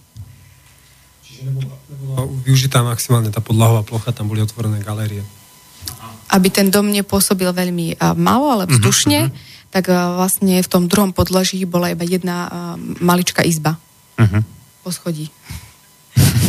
a, a vlastne uh, toto bývanie, keď hovorím, že sme to postavili za takú cenu, tak všetci sú z toho takí šokovaní a robíme o tom uh, tie semináre, o tej uh-huh. permakultúre, o zdravom bývaní, o svojpomocnom stávaní, tam má štyri časti, kde to podrobne veľmi vysvetľujeme a ukazujeme všetko, akože, aby ľudia mali konkrétnu predstavu, tak e, aj prechádzame náš rozpočet, ako sme sa zmestili do tých 25 tisíc, čo ľudia nechápu, tak e, veľa v tom urobilo to, že sme recyklovali, použili sme veci z druhej ruky. Tak to ani garsonku v Bratislave nedostanete za 25 tisíc, ne? Dneska. No, akože za tých 5 rokov by to bolo už vyššia cena ako pred 5 rokmi, uh-huh. kebyže to stávame dnes, ale uh, stále by to bolo veľmi málo. A stále tá cena práce je drahšia a drahšia Čiže keď si to vieme urobiť svoj pomocne, tak vždy dokážeme veľa ušetriť na tom. A Janči sa do toho pustil, pretože je stavebný inžinier. Hej? Čiže on, a, a, chlapec z dediny vie robiť, používať náradie, ale bola to pre neho nová skúsenosť. Nebolo to, že teraz viem, ako sa to robí. A tým, že on je perfekcionalist, tak všetko si to prechádzal, modeloval, že čo a ako a pripravoval sa na to veľmi poctivo, že keď prišlo sa nám už miesto realizácie, tak to už všetko šlo, to zaklapalo jedno do druhého No a k tomu rozpočtu 25 tisíc, tam poviem iba takú perlu, tak na seminári dávame takú typovaciu súťaž, pretože ten dom uh, nemá uh, základové pásy. Janči sa teraz usmia, chceš to ty povedať, Janči? Ne? nemá základovú... Dom bez základov, hej? Je, máme ho na uh, železobetonových petkách. Uh-huh. Pôvodne mal byť na pilotách, ale nacenili nám ich na nejakých 2000 eur. Tak, uh... on, on je na pilotách, ale mal to byť na tých zemných vrutoch, uh, také veľké zemné uh, vlastne šroby, ale je to teda na tých uh, pilotách uh, betonových a teda je tam markantný rozdiel, že pri tom. Áno. Čiže môžem povedať konkrétne, že, Janči? sa usmíva. To znamená, že zavolali sme si bager, ktorý mal taký vrták, vyvrtal nám diery, tie sa zabetonovali, dal tam petky a celá tá práca trvala približne dve hodiny a stalo to 250 eur. Kdežto, keď sme robili prístavbu obývačky, na, ktorá je, ja neviem, má teraz 25 m štvorcových a tu sme potrebovali dať už na základové pásy kvôli svahu, ktorý tam máme, tak uh, to bolo dva týždne práce a 2000 eur. A to sú také uh, detaily, ale že v, sumách veľmi rozdielne. Takisto sme si dali naceniť zelenú strechu, máme vegetačnú strechu, ktoré úžasná, pozbudzujem každého, aby si zelené strechy dával práve v týchto horúčavách, kedy klasická strecha môže mať aj 80 stupňov, tak tá zelená môže mať tak, aby tie rastliny prežili tých 33. Zime to tiež veľmi dobre izoluje. takže aj hluk. Takže dali sme si na celý tú zelenú strechu a povedali nám, že urobia za 12 tisíc eur. Tri firmy tam boli a bolo to rozpätie od 10 do 12 tisíc eur. A my sme si povedali, my tú zelenú strechu chceme, chodili sme po workshopoch, prednáškach, rozprávali sme sa, ako to urobiť. A vtedy Paťa Černáková mi povedala, daj mi 1500, ja ti ju spravím. A ty, Brďo, ty ju spravíš za 1500? Tak ju musíme aj my vedieť spraviť za 1500. Tak sme si spravili strechu, ktorá bola na 12 000 za 1500 eur.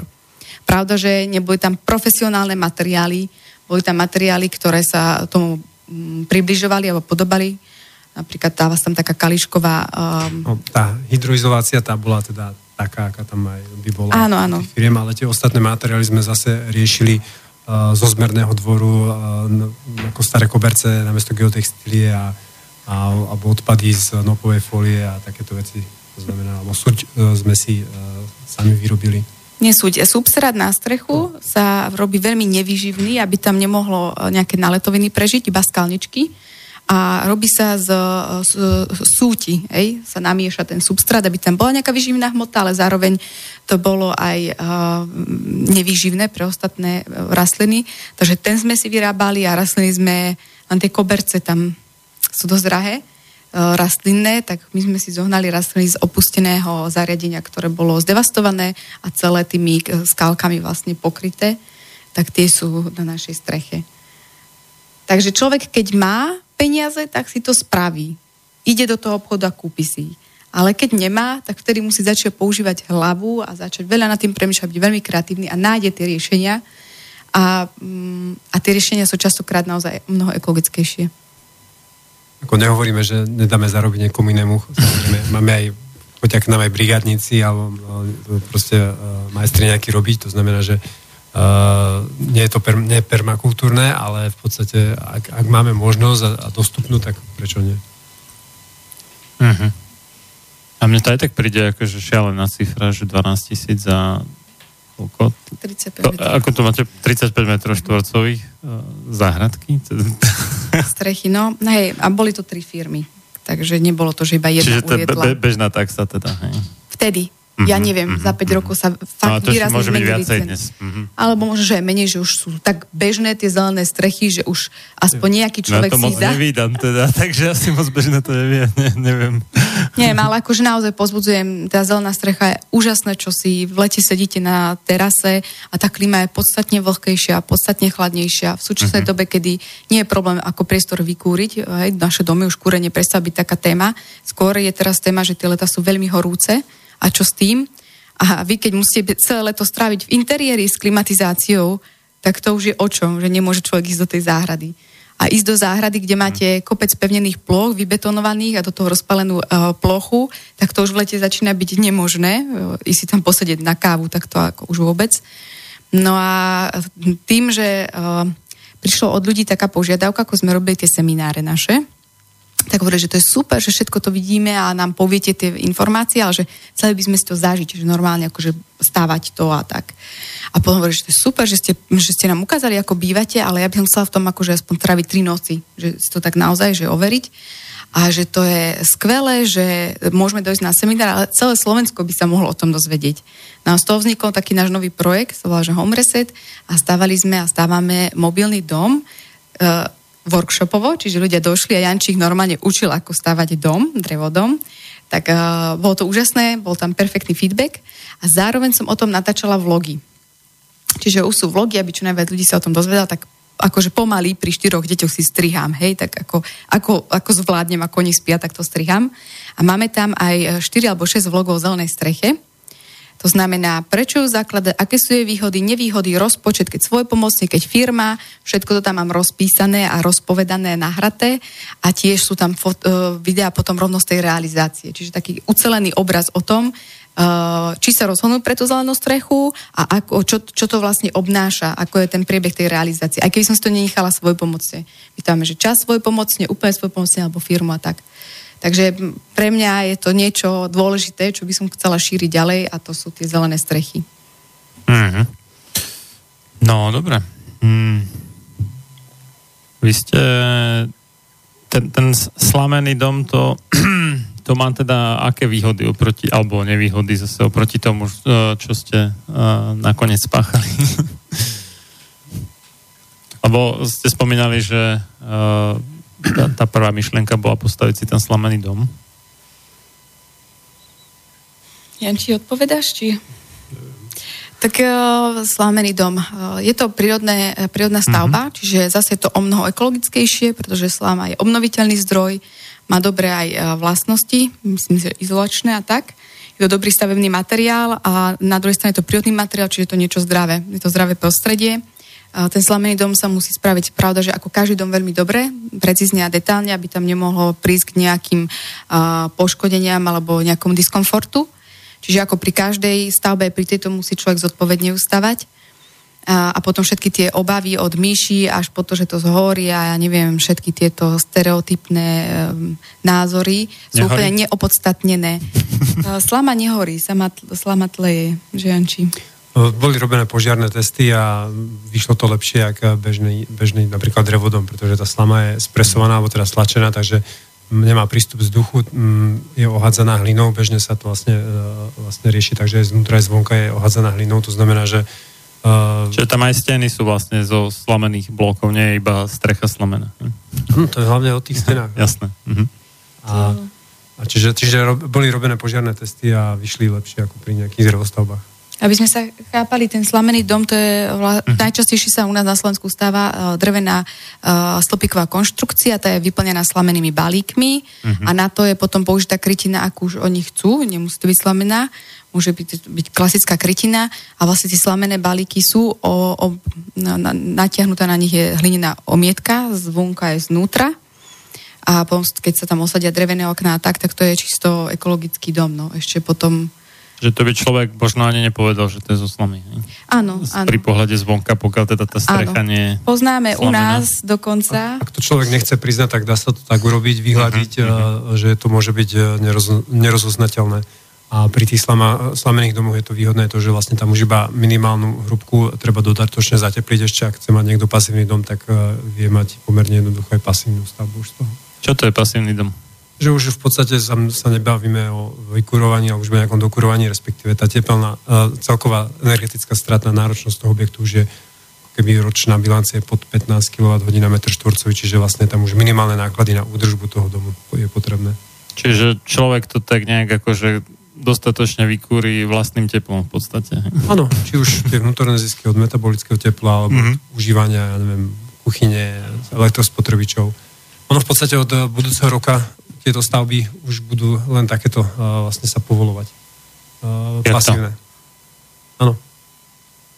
To, že čo, človek si ne, nepostaví dom, ktorý by musel nejak e, vykurovať, či čo? Áno. Fíha. to som celkom Ak zarazený. sa nezmení legislatíva, tak od budúceho roka už v podstate budú uh, povolené len takéto stavby. Takže bude ešte zase zvýšené náklady na uh, vlastne na to izolovanie uh, tých domčekov a mm, či už potom riešenie nejakého vetrania cez rekuperáciu. A to teda aj pri bežnom murovanom dome sa dá dosiahnuť cez nejakú izoláciu? Áno, dá sa, jasno. Aha. Tie domy už stoja tiež. Ale to tam musia mať, neviem čo, trojskla a takéto veci, akože čo to zabrania tým únikom tepla? Áno, veľkým? aj z- Alebo menš, menšie okná, skrátka? Alebo... Mm, okná ale môžu byť, ale musia byť zase na vhodnú uh, svetovú stranu, to znamená, Tak, aby sme vlastne no. vznikali nejaké Mhm. zase slnečné zisky a, Mhm. je, bude to už viacej náročnejšie aj čo sa týka na ten tvar. To znamená, že ak, ak bude zle orientovaná tá stavba alebo ten pozemok, tak uh, doslova tam nebude môcť stať nejaký uh, dom. Uh, Mhm. Ja som zachytil akurát to, že uh, vraj sa nebudú dať otvárať okná, či čo. že, že budú iba také nejaká, nejaká ventilácia, či Oni rekuperácia sa môžu sa to stále volá. otvárať, lebo my už, my už vieme vyrobiť okno, ktoré je úplne tesné, že nepropúšťa žiadny vzduch, to znamená, že uh, neznižuje účinnosť tej rekuperácie, ktorá by uh-huh. vlastne mala robiť to vetranie. Uh-huh, uh-huh. Tak to sú, sú novinky pre mňa, no dobre. Takže budeme vo veľkom šetriť už na nových domoch. A to všetko, aj paneláky, aj všetky budovy musia byť také už teraz po novom, hej? Áno. No dobre, no. Ale tak staré zostávajú po starom, nie? Či Áno, tam- jasné. To vlastne nové, ktoré by sa mali začať stavať. že výrobcovia tepla nie sú asi nadšení z tejto legislatívy, ale... Tak oni už svoj trh majú.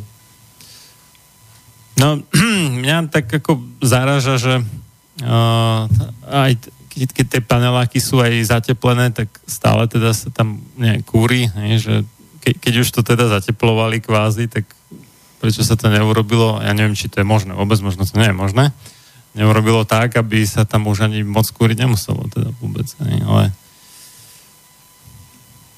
Tam sa išlo na takú, mm, jak som povedal, eh, strednú cestu, aby to bolo Medzistupeň. efektívne aj z hľadiska návratnosti tej investície. že, že šlo by to, alebo by to ešte o, o hodne drahšie? Áno, lebo tam už Mhm. potom ešte dodatočné ďalšie zníženie už je oveľa nákladnejšie.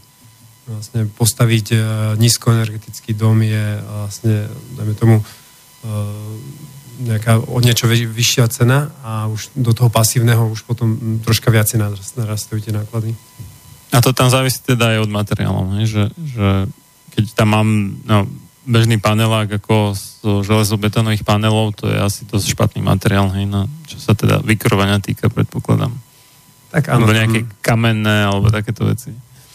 To potom je, áno, e, je to náročnejšie. Ale všetko sa dá v dnešnej dobe, takže máme veľa materiálov, veľa možností. No dobré, ale nie je zrejme teda každý materiál. Jedna vec je teda, čo sa toho vykurovania týka, ale nie každý materiál je zrejme rovnako príjemný pre človeka a rovnako zdravý, ale o tom, o tom po ďalšej prestávke. Ľudia, ktorí preukazujú väčší rešpekt bohatému podliakovi než čestnému a statočnému človeku, ktorý žije v chudobe, si zaslúžia byť zotročení, pretože jasne ukazujú, že bohatstvo, nech už je získané akýmkoľvek spôsobom, má podľa nich väčšiu hodnotu než poctivosť. John Hancock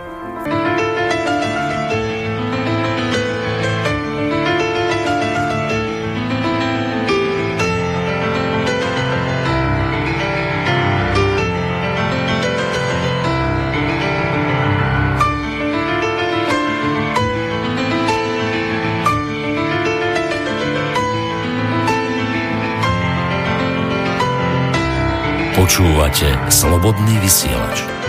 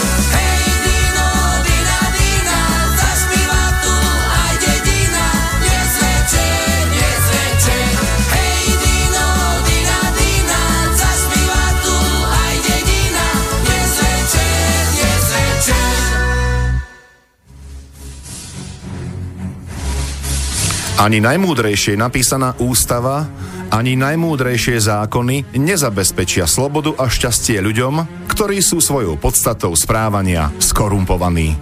Samuel Adams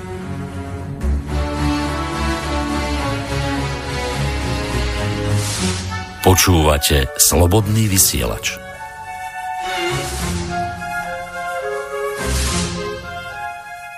Pokračujeme v relácii sám s lekárom číslo 173 na tému od reštartu k zdravému bývaniu a, e, teda domovú, pardon, zdravému domovu.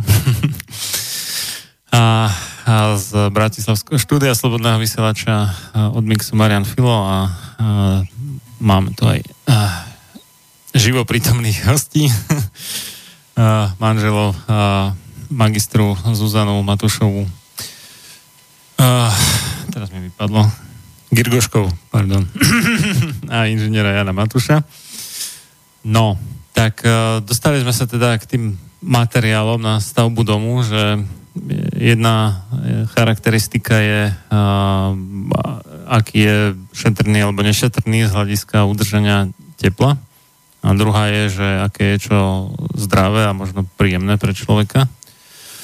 A tuto zo štúdia máme výhľad na takú, no neviem, jak to mám nazvať, železobetónovo, hliníkovo sklenenú výškovú budovu AT&T je tam, tuším, a neviem, ešte aké firmy pri uh, železničnej stanici Bratislava Nové mesto. To, mne to osobne príde ako niečo veľmi odstrašujúce, kebyže si mám predstaviť, že v takom niečom by som mal bývať, alebo vôbec aj tráviť uh, 8 a viac hodín denne ako v rámci práce. Neviem, ako to máte vy dvaja. My to máme tak, že um, učíme ľudí aj, e, alebo robíme osvetu aj v tom, čo je zdravý uh, interiér pre človeka. A súčasne, v súčasnosti tie interiéry aj budovy, ktoré sa robia, tak uh, jeden sociológ, ktorý sa zaoberá, Talian Jäger, je to učiteľ našej interior dizajnerky Veroniky Kotradiovej, tak on to prirovnáva k takej lodičke, keď dá si dáma topánky lodičku, tak nohy má, tie prsty má úplne stiahnuté, je to zúžený priestor, keď ich nosí často, môže sa tie prsty deformovať, prispôsobiť tej lodičke, alebo môže nejaké mokasíny alebo máme takú barefoodovú topánku, teda topánka, ktorá má širokú, uh, širokú špicu a mekú plastickú podrážku, práve preto, aby tá noha sa tam mohla roztiahnuť, bola stabilná, aby tá vlastne topánka sa um, prispôsobila nohe a nie noha topánke. A to je vlastne rozdiel medzi zdravým interiérom a moderným interiérom, ktorý sa dnes stavia. A aby sme pochopili, ako to naše telo funguje, tak by som povedala o tom, že Eh, my sme ľudia milióny rokov žili v prírode. To znamená, že naše celé telo, naša nervová sústava, celá naša bytosť je prispôsobená práve bývaniu a žitiu v tej prírode, v lesoch, v džungliach, v jaskyniach alebo uh, na nejakých statkoch. A máme to zapísané aj v našej DNA. A z toho vyplýva, že keď eh, človek je v prírode, tak tá nervová sústava vníma toto prostredie ako za úplne známe a bezpečné, ktorý sa vypne oddychuje a môže pracovať náš imunitný systém a trávenie. A potom sa nám tak stane, že po takej prechádzke lesom nám uh, fajne vytrávi a sme hneď hladní, alebo sa detské ozdravne práve stavajú v lesoch. A na porovnanie máme tu teraz také nejaké moderná budova alebo nejaké nákupné stredisko, kde nervová sústava vníma, že to je všetko hladké, rovné, biele, šedé, je ten vzduch uh, umelý, je tam veľká ozvena či je to prostredie, ktoré je pre ten nervový systém neznáme. Neznáme znamená, že musí neustále skenovať tie povrchy, skenovať to prostredie a vyhodnocovať, či je bezpečné alebo nie. To znamená, že uh, odoberá, odpája sa imunita a trávenie a celá energia ide do svalov, aby človek bol pripravený na uh, útek alebo boj. Akože sme v strese v takých budovách. Áno, sme v strese, uh-huh. sme v napätí, pretože nevieme, či toto prostredie je pre nás bezpečné. A darmo, že sme v tom nákupnom centre boli 150 krát, tých uh-huh. milión rokov sa tomu nevyrovná. A čo sa potom ďalej deje, že uh, mnoho ľudí to určite už zažilo, uh, boli nás hlava napríklad, na tej mentálnej úrovni, na tej fyzickej, že nás uh, bolia vlastne uh, šia alebo tie trapezy, ktoré tu máme na ramenách, alebo môžeme sa nájsť v tom najzdravšom kútiku a jedlo nám aj tak nesadne dobre. Tak je to práve preto, že tieto dôležité um, časti nášho fungovania, ako je imunita a trávenie, sú odpojené a, a takéto procesy v nás sa dejú.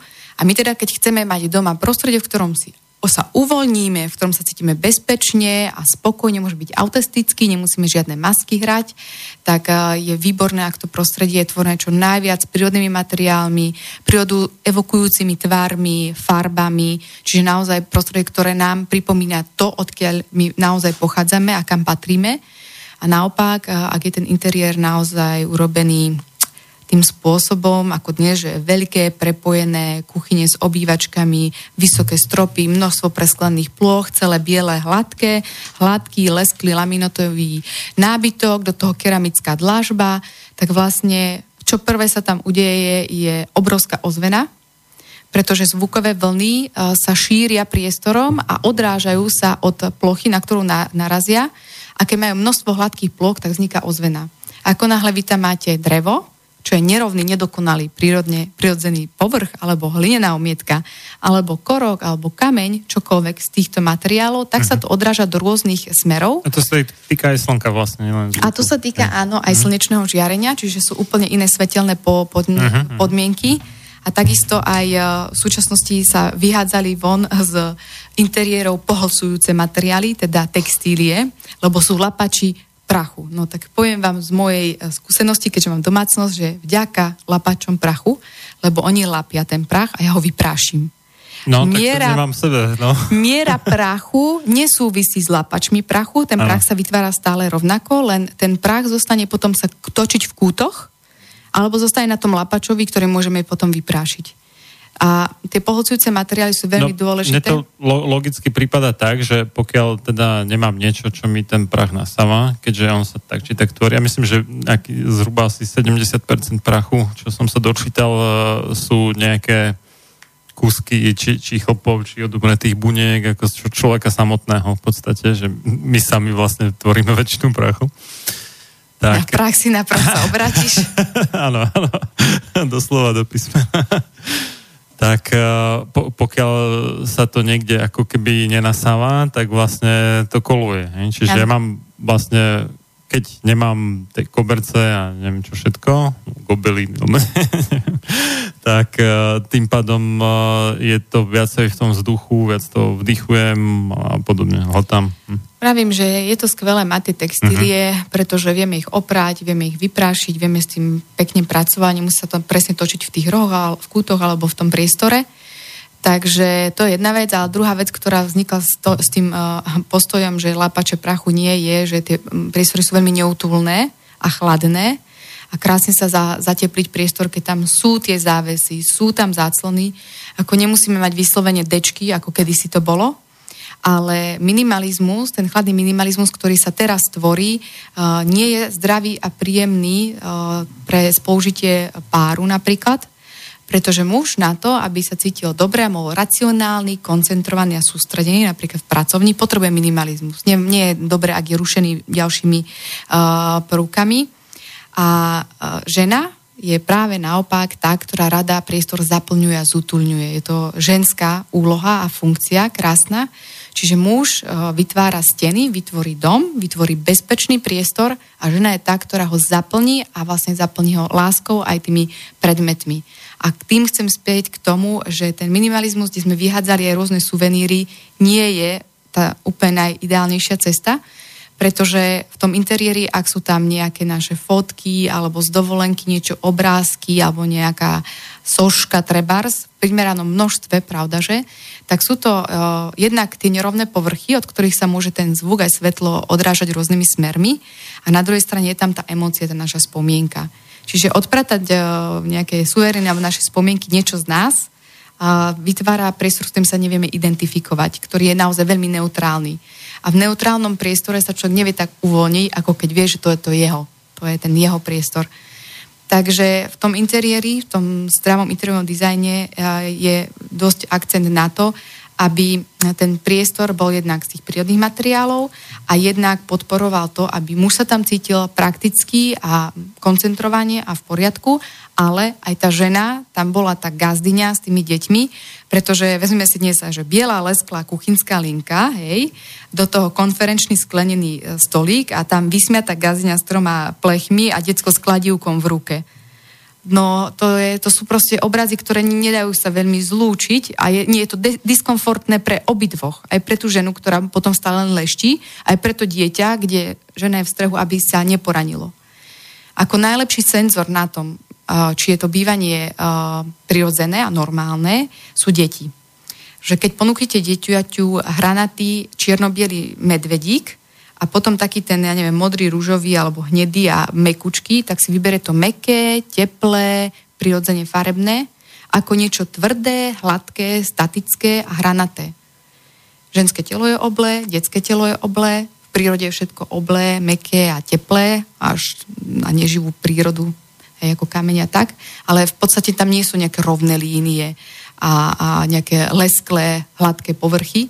Tá nedokonalosť tam stále je, a to je tá cesta, kde my si vieme vytvoriť ten domov, ktorý je príjemný pre nás. Sem tam nejaká uh, rovná línia sa nájde v prírode. Áno. Tak napríklad vo, vodopád, keď padá, alebo keď máte nejaké tie bridlice a také, Áno, tak áno, lámu, tak celkom rovne. Áno. Ale väčšinou to je také nejaké zaoblené, no, to je pravda. mm. A mne to príde, že, že niektoré tie také snahy o, o čo najhladšie povrchy a, a minimum veci a tak, že, že tu vyplývajú ako keby alebo čiastočne aspoň z nejakých hygienických požiadavek, lebo ono sa to ľahko umýva a dezinfikuje a všetko takto, ako s tými textiliami je to horšie. A v súvislosti s tým aj typicky, nazvem to, že nehostinné prostredie v nemocnici, kde majú nejakú dlážku s linoleom alebo možno dlážbu, to neviem, holé steny bez nejakých obrazov alebo čoho a, a pôsobí to tak chladne, tak bezútešne doslova, že to tým pacientom ešte pridáva ešte ďalšiu nálož, ako keby nestačilo, že sú chorí alebo zranení alebo čo a vlastne e, kvôli tomu e, sa aj horšie zotavujú a keď sa tam necítia dobre. Tak. Určite psychika robí e, obrovské množstvo toho efektu, tá nervová sústava, ale paradoxne ľahko čistiteľné materiály z hľadiska hygieny nie sú na tom lepšie, pretože Veronika Kotradiová, tá naša interiová dizajnerka, robila s týmom ľudí výskum, bolo to aj v médiách. Uh, Ústav onkologický Sv. Alžbety uh, zrekonštruovali časť vestibulu, čakáreň, tak, že vlastne koženkové sedadla dali preč, dali tam drevené lavice, dali tam sklenený stolik tiež preč, dali tam masívny, obložili stenu drevom, zadyhovali dvere a pol roka celý tým z rôznych fakult sa na tom podielal a sledovali, a, aké prostredie tam vznikne. No a výsledkom bolo to, že e, najmenšie množstvo tých e, patogénov bolo v tejto časti vestibulu a ovplyvňovalo do niekoľko metrov až celý ten vestibul, tá hygiena toho ovzdušia a tiež hygiena tých e, povrchov pretože prírodné materiály majú prirodzene antibakteriálne účinky. To znamená, že nevytvárajú živnú pôdu pre ich rast. Takže keď Veronika Kotradiová zobrala so svojimi študentmi vzorky um, a použila na laminátovú dosku, na sklo a na drevo ošetrené a neošetrené baktérie streptokoka a salmonely, tak najmenej prežili uh, na dreve, to bolo niekoľko hodín, kdežto na, na lamináte a na sklo to bolo niekoľko dní. Čiže my, keď deklarujeme, že máme zdravý dom, tak je to z tohto jedného dôležitého faktu, okrem všetkých ostatných, že máme také množstvo prírodných materiálov, že k nám príde vírus krypky, prídu k nám tie patogény, ale nevytvára sa tam živná pôda preto, aby prežili dlho. Kdežto keď máte nejaký open space, kde je množstvo laminátu a plastov a kovu a skla, tak vlastne je to živná pôda pre tie patogény, aby tam oni mohli prežiť a potom, áno, 2-3 týždne sa tam točí stále tá istá choroba, kým to celé nejako zanikne. No, Takže tým sa to vlastne obraca celé na ruby. Hej? Že... Áno, takže vlastne, ak chceme hygienické prostredie, tak uh, naopak, čo najviac dreva, čo najviac korku, kožušiny napríklad sú antibakteriálne, ovčie, alebo uh, ja neviem, to drevo, tá hlinina umietka je antibakteriálna, dokonca borovica, obklad drevených z borovice má aj aromaterapeutické účinky a tiež Mhm. antibiotické, čiže vylučuje do prostredia také prvky, ktoré preliečujú ten priestor. Takže tam je taký aj tiež zaujímavý moment uvedomiť si, že koľkokrát počas dňa sme obklopení umelými materiálmi, ráno staneme, dáme si plastovú kevku zubnú do úst, potom e, si vezmeme zo sáčika e, chlieb a po ceste do uh, práce si dáme kávu. Mobil má umelý povrch, do neho stále ťukáme leskly, hladky a tak. Sadnem si na syntetickú stoličku, za volán syntetický alebo zásvol syntetický a počas toho celého dňa sme stále sprevádzaní tými umelými materiálmi. A Toto preto tu je drevotreska s nejakou dýhou čiernou. to nie, to nie je dýha, to je uh, Či čo to je? ofoliované, to je tiež No, folia, hej. syntetický materiál. Takže... Ale je tam nejaké... No, k masívnym, Drevo, no. masívnym eh, prvkom alebo materiálom sa zaradzujú štyri a to je škárovka, biodoska, laťovka a preglejka. A všetko ostatné drevotrieskové znamená, že už tam je viac pomeru lepidiel ako dreva, čiže už sa to nepovažuje za prírodný materiál ani za masívne drevo. Čiže ak ste v týchto štyroch, čiže Mhm, klasická mhm. škárovka, škárovka tabuľa, alebo ešte palubové dosky treba na zem, to je úplný masív, tak vtedy ste v tým prírodnom, ale toto ostatné už sú umelé materiály, syntetické. A čo človek môže urobiť teraz, neznamená, že ja teraz eh, celú túto, toto nahrávacie štúdio by som vyhodila preč, alebo už ho musíme prerábať. No ja úprimne nie som s tým moc spokojný, teda, jak to tu vyzerá. Tak, Lebo eh, je to ako z čierno-bieleho filmu trošku. No. Až na tie hodiny. A, tak vlastne my vieme aj rôznymi detailami ten a, náš mm, interiér vylepšiť. Napríklad, keď sedíme teraz za takýmto laminátovým stolom, tak a, úplne jednoduché riešenie je a, kúpiť si tabuľu škárovky a dať si ju v, kúpite v hobby centrách úplne, alebo v tých veľkých e, centrách, narezať na potrebný rozmer a položiť to na ten stôl, aby sme sa počas tých 8 hodín denne dotýkali dreva a nie toho laminátu. Pretože tá naša nervová sústava vlastne je tvorená, alebo vnímame informácie z nej pomocou zmyslov. Čiže v tom interiérovom dizajne zdravom sa e, ro, robí ten interiér tak, aby hral na všetky zmysly. Mat, čuch, sluch a e, chuť. A to znamená, že uh, mali by sme sa dotýkať čo najviac uh, materiálov, ktoré naša nervová sústava vyhodnocuje za bezpečné, známe, prirodzené, čiže drevené povrch napríklad, ten stôl, alebo jedálnický stôl, tá rodina by si mala naozaj drevený masívny stôl, za drevom nám aj chutí, a to je zase také, čo potvrdzuje, že áno, z prírody sme a k prírode patríme, alebo keď sa dlho pozeráme do počítača, tak máme sa pozrieť na zelenú farbu, v tej náš zrak oddychuje. Zase to potvrdzuje to, čo sme, to, o čo. Takže e, dotýkať sa čo najviac prírodných materiálov, mať e, podlahu, ktorá je meká, teplá, príjemná na dotyk, lebo na nohách máme všetky tie naše uh, senzory, nervové zakončenia. Čiže ak je to po, podlaha treba tá drevená alebo korková, alebo je tam prírodný koberec, tak je to, to správne pre, to človek, pre toho človeka, aby oddychoval a relaxoval. Zároveň Ale to musí chodiť na bosov v podstate, aby to vnímal, nie? Lebo inak, keď má ponožky, šlapky, neviem čo, tak um, tam ide o áno, to, že potom z akého Áno. materiálu má tie a nie. Lenže no. uh, tú našu mozaiku tvorí aj tá akustika a nie je jedno, uh, aký, po akom povrchu chodíme. Je úplne iný uh, zvuk, keď dieťa vysype uh, Lego na laminátovú uh, podlahu a úplne Strašne iné, keď drevené kocky na drevo a to isté je úplne iné, keď pes beha s tými pazúrikmi po lamináte a úplne iné, keď po dreve. Mhm. Čiže to nie je iba o nejakej obuvi, to ide o komplexnem, uh, po, komplexnom pohľade, ako ten interiér vplýva na nás. A napríklad to podnecuje aj to naše správanie. Ako my sa správame podľa toho, v akom interiéri sme. Čiže môžete ísť so, so svojím partnerom do nejakej luxusnej reštaurácie, si sadnúť a sedíte tam také naškrobenie a tak napnuto a tak reprezentatívne, alebo pôjdete na prechádzku do lesa a tam si ten váš partner pred vami aj prdne. Proste vtedy sa človek naozaj uvoľní a je aj taký typ, že keď chcete od niekoho e, vidieť ho, aký naozaj úprimný a skutočne autentický je, tak vezmite ho do lesa a nie do tej luxusnej reštaurácii. Takisto sú také príklady, že v banke je všetko hladké, lesklé, tvrdé, chladné, statické a megalománsky pôsobiace, práve preto, že tam a, potrebujeme dosiahnuť správanie sa človeka nejaké. A to nejaké má byť také reprezentatívne, má byť tam konkurencie schopné, má tam byť nejaký formálny odstup, uh, nedotýkaj sa ma, pozeraj sa, vidíš ma, tak. A naopak, hlavne keď to ilustrujem na deťoch, ľuďom vtedy dopne, hej, že predstavte si, že takto by sa správali vaše deti v tom prostredí. A teraz si predstavte, že tým deťom vytvoríte priestor, ktorý je hla, hravý, veselý, farebný, tak úplne iné návyky ho tým naučíte. Pretože ak dieťa je obklosené stále materiálmi, ktoré sú studené, chladné, tvrdé, hladké, tak naozaj si nevybuduje mm, návyk dotýkať sa. Je, pro, nemá ten návyk dotýkať sa či už ľudí, predmetov, má taký ten odstup.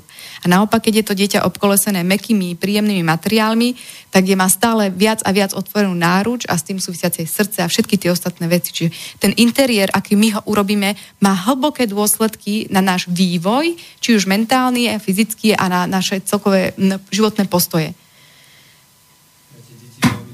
Aj tá autentickosť tých materiálov, že ak vlastne e, používame materiály, ktoré sa hrajú na drevo, ale v skutočnosti je to nejaký plast, tak e, tiež to potom e, milí hodnotový rebríček tých detí, že vlastne čo je čo. Je čo. Vytvára to chaos ich živote. Že vlastne moja detská izba je celá drevená, ale keď zaklopem, neznie to ako drevo, keď sa to chytím, je to studené a keď to oblížem, vôbec to nechutí ako drevo, lebo deti dávajú čiže- všetky zmysly do toho. Má to byť ozaj drevo, nielen plast Že potiahnutý. uh, kľudne máme aj my v dome uh, laminátové dosky, laminátový stolík, Mhm. ale je biely. On nie je v dekore dreva, v dekore kamenia alebo Mhm, niečo. mhm, mhm. Máme uh, obkladačky, zrecyklovali sme ich na to, aby sme použili uh, na vytvorenie mozaiky pod krbom. Sme si rozbili ich a vytvorili takú mozaiku.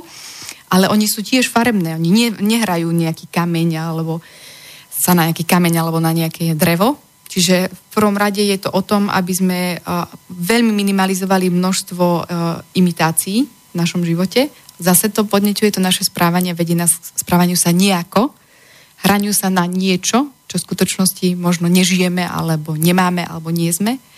Takže ak chceme vychovať napríklad deti, ktoré sú vľúdne, autentické, bezprostredné, otvorené, prežívajú všetky emócie napríklad, tak interiér z um, naozaj z tých autentických materiálov veľmi dôležitý, ako bola teplý, meký, príjemný na dotyk a tiež farebný. To, čo dnes veľmi absentuje a, vlastne o tom zdravom interiérovom dizajne som napísala knihu Útulný a zdravý domov pre každého a jednu vec som tam nedala, to je kapitola o farbách. Asi to dodnes vyčítam. Pretože som si myslela, že farby každý pozná, vie, že ak je dôležitá úloha tých farieb. No a čím viac sledujem to moje okolie, tak vlastne si uvedomujem, koľko čierno-bielých bábetiek je v súčasnej dobe, alebo čierno-biele postielky sú, hej, vnútorné hniezdo pre dieťa, koľko sivých domov máme, interiéry a tak, že každá farba má v tom našom živote opodstatnenie. Sivá je uh, fajn ako taká farba doplnková, uh, v zmysle tom, že v, prírode, opäť ak sa k tomu vrátime, v prírode sú sivé veci, um, evokujú um, chorobu, pleseň, rozklad. Popol. Popol, áno, a plesne, alebo tiež stagnáciu, keď je nebo pred búrkou, keď sú kamene, to je proste princíp stagnácie. A tá síva je v poriadku sa do nej odieť alebo mať ju v priestore, ak chceme robiť kompromisy, ak potrebujeme ten medzipriestor, prvne než sa rozhodneme. Ale zotrvávať v tom znamená stagnáciu. Naopak, ak sa potrebujeme pohnúť z miesta, potrebujeme červenú do našho života. Či už na oblečenie, alebo do toho interiéru. A kľúčová farba, ktorú ja ako rada pozbudzujem, ísť do nej je žltá. Žltá znamená radosť, znamená život, znamená vitalitu. A žltá by pre každé dieťa mala byť, či už v detskej izbe, alebo na oblečení. Čiže žiadne, e, v- hovorím, perinky, e, šedo, modré a, neviem aké, ale tej žltej čo najviac. A je aj taká finta, že ak vám príde nečakaná nášteva, a teraz ten váš príbytok e, teraz nie je úplne usporiadaný, tak je vynikajúce, ak máte niečo žlté na stole, napríklad žltá sviečka, žltá váza, niečo a hneď vám to vlastne tú atmosféru doplní takouto esenciou radosti. Hej? Čiže a žltá napríklad, e, rovnako ako biela, rozširuje ten priestor, presvetľuje ho, čiže nemusíme vždy siahať iba po bielej, lebo aj množstvo bielej v interiéri nie je zdravý prístup. Biela je fajn, v zime je tam ten čistý priestor, to zrodenie, ten, tá, tá rozľahlosť, ale každý extrém proste je extrémom a preto uh, si vezmeme, že ako reagujeme, keď zlezie na jar sneh, aký sme radi, že prídu farby nám do života, tak to isté v tom interiéri. Mať tú bielu na to, aby sme mali ju ako takú výplňovú medzi a potom dať ten priestor aj tej červeným vankúšom alebo žltej váze alebo ja neviem čo, lebo v, súč- v súčasnosti naozaj, čo vidím tie interiéry, že keď sa vytvoria, tak sú sivo, čierno, biele. A sem No. tam modrý vankúš. Keď to ako spomínaš uh, tie odevy, tak uh, mňa ani nie, že fascinuje, ale uh, je mi nemilé, že keď sa človek pozrie na to, v akých uh, farebných uh, odtieňoch sú mužské obleky, saka takéto veci, ako dnes, tak uh, vlastne je to niečo na štýl 50 odtieňov šedej alebo sivej. a e, mám doma ešte na viditeľnom mieste fotku z, zo Stužkovej a tam to ešte hyrilo farbami aj na tých mužských oblekoch. Boli všelijaké zelené, žlté, červené, modré, hocičo. Aj také svetlejšie modré teda. A pár rokov na to sa to tak zlomilo, to mohlo byť koľko, nejakých pred 15-20 rokmi, možno už aj viac než 20, už si presne nespomínam. A, a zrazu, jak keby úťal, tak uh, zrazu v mužskej mode sa vytratili všetky ostatné farby, okrem teda nejakej sivej, čiernej, možno výnimočne nejaká biela a ešte hnedá, je občas povolená, ale ako inak nič. Hej, že to, to mi príde také no, ja keby za tým bol nejaký zámer. Ja skôr by som povedala, že treba vedieť, čo tou černou komunikujeme. Čierna komunikuje odstup a je formálny prístup a je vhodná na, dopre, napríklad e, na pracovné schôdzky, kde potrebujeme mať ten odstup a nadhľad na tie veci, čiže pokojne môžeme siahnuť po čiernej farbe, ale tam, kde má byť, nie akože po celý deň alebo stále nosí iba čierno alebo mať čierny interiér, sú krásne čierne doplnky, napríklad máme kuchynskú linku, kde máme pekné čierne uchytky, čierne spotrebiči a vďaka tomu to, to drevená a, kuchyňa vynikne, to drevo vynikne na tej podklade toho čierneho alebo toho bieleho. Na tom oblečení zase a, čierna a, od pradávna, je to archetypálne dané, komunikuje smútok a smrť. Čiže človek, keď potreboval si vytvoriť odstup, keď smútil, dal si čierne a ľudia vedeli, jemu niekto umrel, k nemu musím pristupovať nejako citlivo alebo nejako inak. Je to zase podvedome dané. Takže uh, aj na nás to vplýva takým spôsobom, že nám to blokuje prejavovanie našich emócií, tá čierna. A každý vie, že keď sú neprejavené emócie, tak je to určitý stresový faktor, ktorý vplýva na naše zdravie. A keď už všetci vedia, že uh, infarkt môže byť zo stresu a žlčové kamene a neplozomosť môže byť zo stresu a z neprejavených emócií napríklad, potlačovaných emócií, tak tá čierna môže prispieť práve k tomu, že naozaj si to tam udržiavame a preto nie je vhodná pre deti, ktoré cez emócie spoznávajú samých seba, kto sú a vďaka tomu, že tie emócie prežívajú, tak vlastne ventilujú to množstvo podnetov a informácií, ktoré dostávajú z prostredia. Takže e, čierna má svoje miesto, treba v tom pracovnom mm, biznis priestore, áno, prečo nie, ale v takomto našom súkromnom živote napríklad dámy radi sa e, zoštihľujú čiernou, hej, a čierna vtedy áno, však keď mám silné stehna, tak si dám čiernu e, napríklad nohavice, ale dám si pestrú uh, blúzku a tým upútam pozornosť ešte lepšie na to, na čo chcem, ako naopak. A naopak, keď mám veľké prsia, tak dám si čierne tričko, čo komunikuje formálne odstup. A je to správne, ak to takto chcem mať, hej? A dám si farebné k tomu nohavice. Čiže vždycky je možnosť voľby. Neznamená to, že niektorú z tých farieb alebo sivu, že nepoužijem. A ja používam uh, sivu aj v interiéri, aj v oblečení, ale stále je to iba o tom, že nájsť tú zdravú strednú cestu, byť v tej prirodzenej únosnej miere. O ničom inom to nie je. Aj moderné materiály môžu byť v interiéri, aj to lamino, ale v tej autentickej mm, podobe a v tom primeranom množstve. Čiže nie je to nejaký radikalizmus, že musím od niečoho upustiť a už iba ísť nejakou cestou. Je to naozaj iba taký návrat k tomu, že čo je čo bolo kedysi normálne a prirodzené pre človeka. No, len ja som len chcel poukázať ako na to, že to tam vyzeralo, ako keby niekto chcel dostať e, všetkých mužov, čo teda nosia obleky, hej, že do nejakého stavu duševného, alebo t- také, také niečo mi tam z toho uh, smrdí, no, tak povedec, že tí, čo určujú tú módu, ako keby.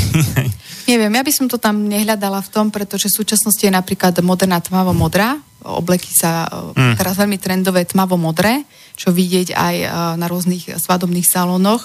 Čiže ono tie farby tam prichádzajú, ale pre muža je stále uh, také nejaké, sú skôr decentné otiene v tej formálnej, uh, formálnom obliekaní sa kdežto už tom pri bežných športových aktivitách tak vyskakuje napríklad rúžová. Hej, že čoraz viac muži nosia rúžové trička, rúžové košele. Hej, a na druhej strane aj to je pre muža fajn, pretože rúžová vedie človeka k tomu, aby bol súcitnejší a prejavoval lásku nie na pudovej zložke, Čiže a to neznamená, že keď som muž, že nemôže mať nič rúžové a keď som žena, nemôže mať nič modré. Hovorím všetko v prirodzenej udržateľnej miere, pretože každá tá farba má svoj význam. A upúšťanie od niektorých farieb môže byť, že ochudobňujem si to svoje podvedomie, aby ma nejakým spôsobom podmiecovalo k prirodzeným reakciám mojim. A o to viac, ak hovorím, ide o deti. Takže ani rúžová na chlapoch nie je zlá, rovnako ani uh, tá strohosť v tom formálnom styku pracovnom, pretože ak sú práce, kde je to vyžadované, že to takto má byť, tak je to OK.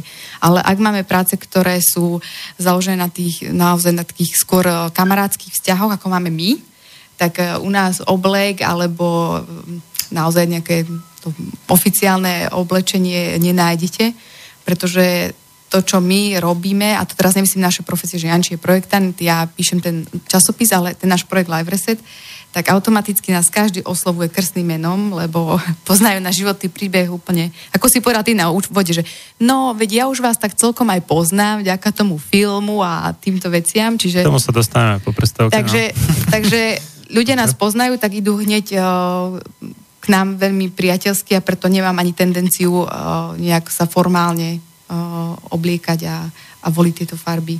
Uh-huh. No, to ja som len tak chcel poznamenať, no, že kedysi teda tí muži mali normálne v konfekcii na výber z uh, pestrej palety farieb a dnes, dnes a už tých, neviem, 15, 20 alebo koľko to je rokov už nemajú moc na výber, teda okrem odtieňov sivej a občas biela a občas hneda a možno teda nejaká veľmi, veľmi tmavo modrá, skoro čierna.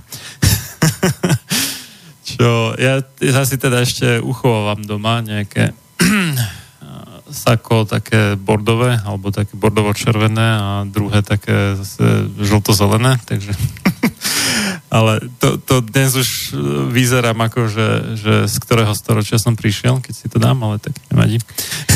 Vytrvaj, možno za nejakých 10 rokov to bude v móde zase. Moda sa opakuje cyklicky, takže môže sa stať, že ešte budeš mať tie najtrendovejšie kúsky v svojom šatníku. To, to nejako, o toto zase nejde. Nie som nejaký fashionista, či jak sa to nazýva dneska. Dobre, dáme si predstavku. Každá moc si namýšľa, že má veľkého ducha a široký rozhľad ponad chápanie slabých. A tiež, že realizuje Boží zámer, pričom porušuje všetky Božie zákony. John Adams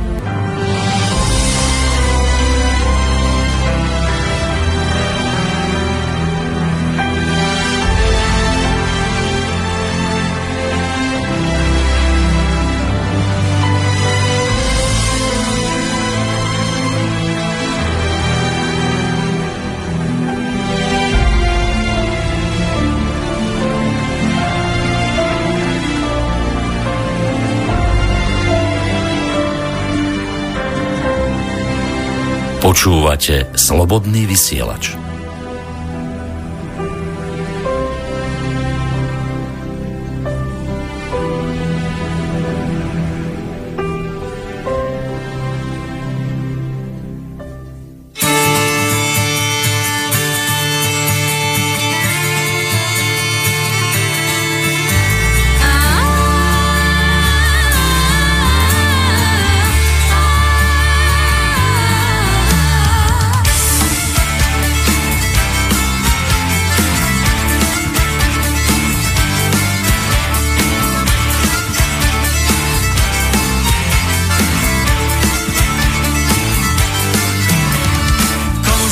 Si komu, komu moja milá, košieločku vyšívala, košieločku šila, košieločku vyšívala, košieločku šila, košieločku tušila, komuže si komu, komu moja milá. Koňa z toho vystrojila, v jarku napojila. Koňa z toho vystrojila, v jarku napojila. V jarku napojila.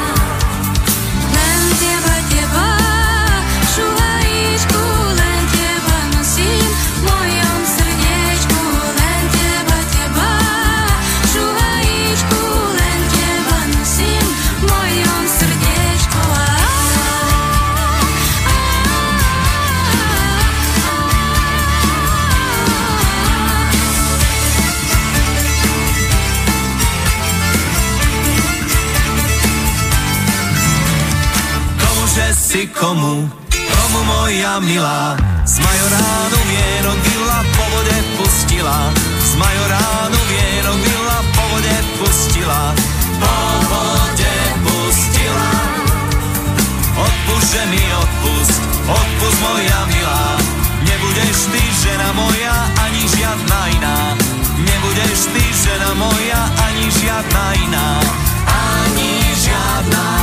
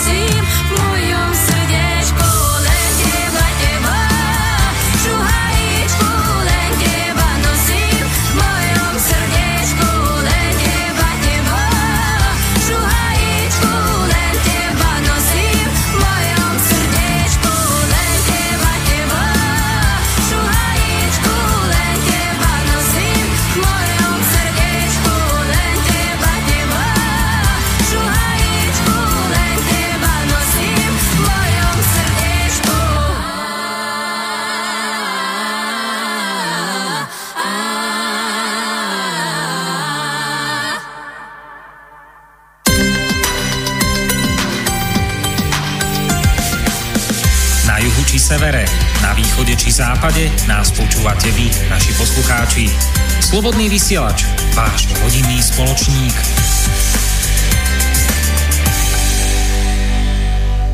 Tak sme sa prepracovali do poslednej časti relácie sám sebe lekárom číslo 173 na tému od reštartu k zdravému domovu. E-maily zatiaľ žiadne neprišli, ale ak sa chcete na poslednú chvíľu rýchlo ešte niečo spýtať, tak a, môžete napísať na studio zavinač slobodnyvysielac.sk alebo zavolať na 0951 153 919. No a pokým sa tak nestane, tak a, nám naši dnešní hostia, a, magistra Zuzana Matúšová Girgušková a inžinier Jan Matúš ešte môžu niečo porozprávať o svojich dvoch e, vydaných knižkách a filme, ktorý sme trošku spomenuli, ale tak možno by to stalo za mm, nejaké dlhšie predstavenie. No, eh, prioritne treba povedať to, že žiadna táto iniciatíva neprišla od nás, že sme si vymysleli nejaký projekt a teraz akože ho ponúkame ľuďom, ale že všetko toto prišlo od ľudí. Ako spätná väzba, že je už toľko toho viete o tej permakultúre, alebo toľko viete o tom zdravom bývaní, alebo už viete tie stavby stavať, že povedzte to ďalej, choďte a šírte to, tak vlastne vznikli najprv tie semináre. To bol úplne, že o, o, pred dvoma rokmi, že Tak poďme to naučiť ľudí. E, Je to niečo, o čom sa dnes nerozpráva, nemajú to odkiaľ. e, Kedy ste vlastne dostávali ten dom? 4 roky dozadu. 4 roky. 15. Mhm, 4 roky dozadu. No a presne, a tie dva roky tam bolo, že stále na nás uh, ľudia, a my to chceme vidieť, chceme prísť k vám na kávu. A ako to funguje? A tej slame to sa darí tý, tým rastlinkám, to prežia nekonečné množstvo otázok a návštevníkov, preto hovoríme, že bývame v obci a nie v konkrétnej obci, lebo uh, ľudia sa chodia potom pýtať, ako to v tej slame pestujeme tak uh, sme si povedali, že dobre, tak otvorme uh, nejaký deň, si vyhraďme priestor, keď naozaj tu budeme pre tých ľudí, že vtedy príďte, môžete tu byť s nami a môžeme vám porozprávať o našich skúsenostiach. A tak vzniklo, že dobre, tak skúsime tento formát, že nejaké tie semináre, no, tie máme vyskladané tak, že celé do obede o permakultúre, keďže je veľmi dôležité, ľudia sa stiahujú do domu, do domu preto, aby uh, mali záhradu a nakoniec majú tej záhrady minimum.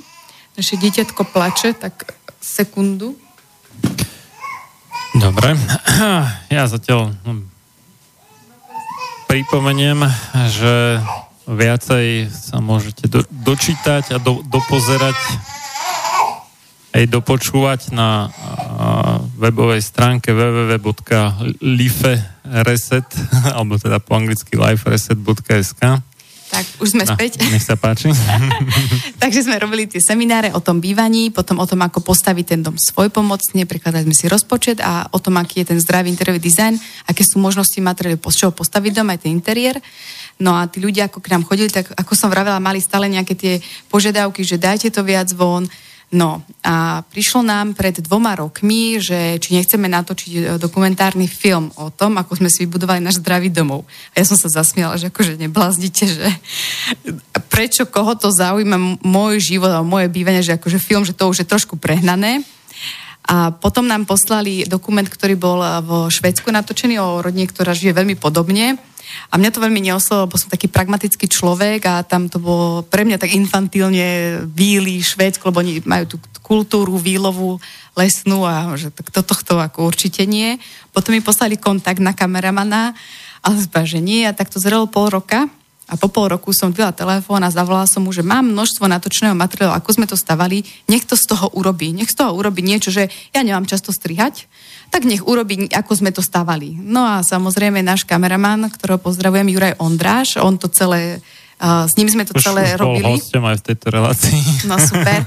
Tak Juraj Ondráš vlastne, on je taký pozitívny manipulátor alebo inšpirátor, tak a však natočíme nejaké tie obrázky z vášho bývania teraz, a však urobíme tam aj akože niečo s rodinkou a tak.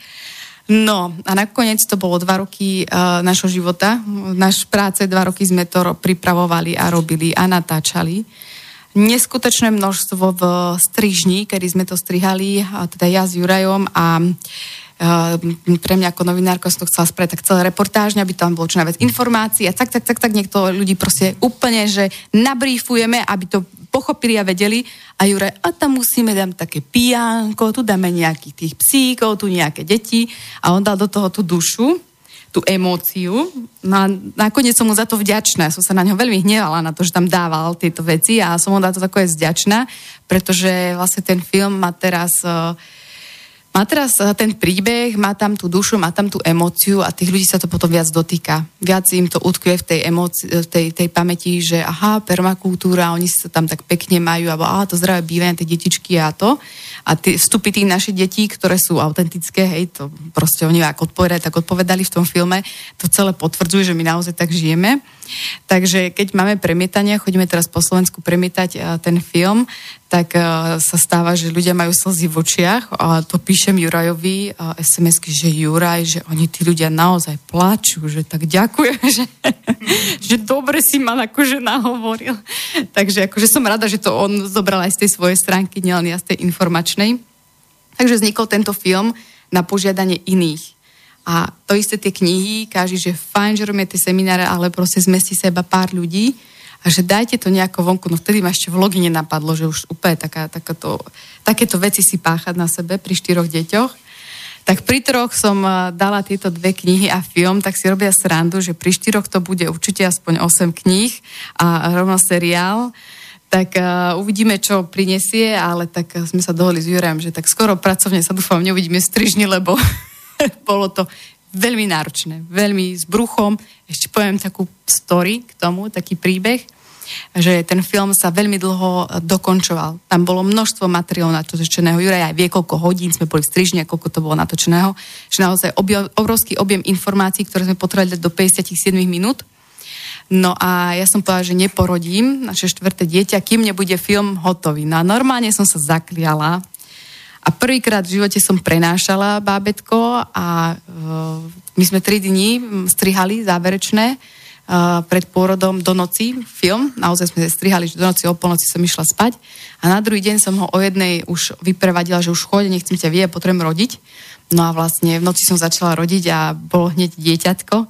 Tak sme sa rehotali, že normálne mi to vyšlo, že najprv, uh, ja hovorím, že to moje tehotenstvo prinieslo tri moje deti a to je jedna kniha o zdravom bývaní a druhá je ako mať uh, krásnu jednu záhradu a nenadrieť sa a do toho bol film. Čiže ja som čakala tri takéto umelecké dieťa potom to moje naozajstné štvrté a presne tak, ako som ich začala čakať, tak sa aj narodili. Že najprv bola kniha o bývaní vyšla, z von, potom išla tá o záhrade a nakoniec ten film náš nekonečný a potom došla Alžbetka. Takto sme si pripravili napríklad aj krsty. Najprv sme krstili jednu knihu, potom druhú, potom film a na to bola o dva týždne Alžbetka pokrstená.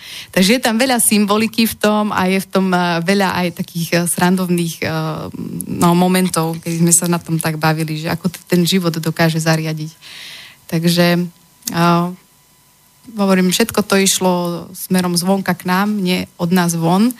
Takže som nakoniec aj rada, že tí ľudia ma dotlačili, lebo ozaj to bolo, to boli veľmi moje vnútorné boje rôzne, že to dať. Ja som sa tomu dosť bránila. Ešte si pamätám, boli sme takto pred rokom v Izraeli na takom sústredení jednom a tam som mala takú krízu, či proste dokončiť ten film a tie knihy a že proste to, že necítim sa v tom, že to tak má byť. A vtedy ma jedna moja kamarátka veľmi ako podržala povedala, že to boju to, bude to mať úspech, bude to dobre.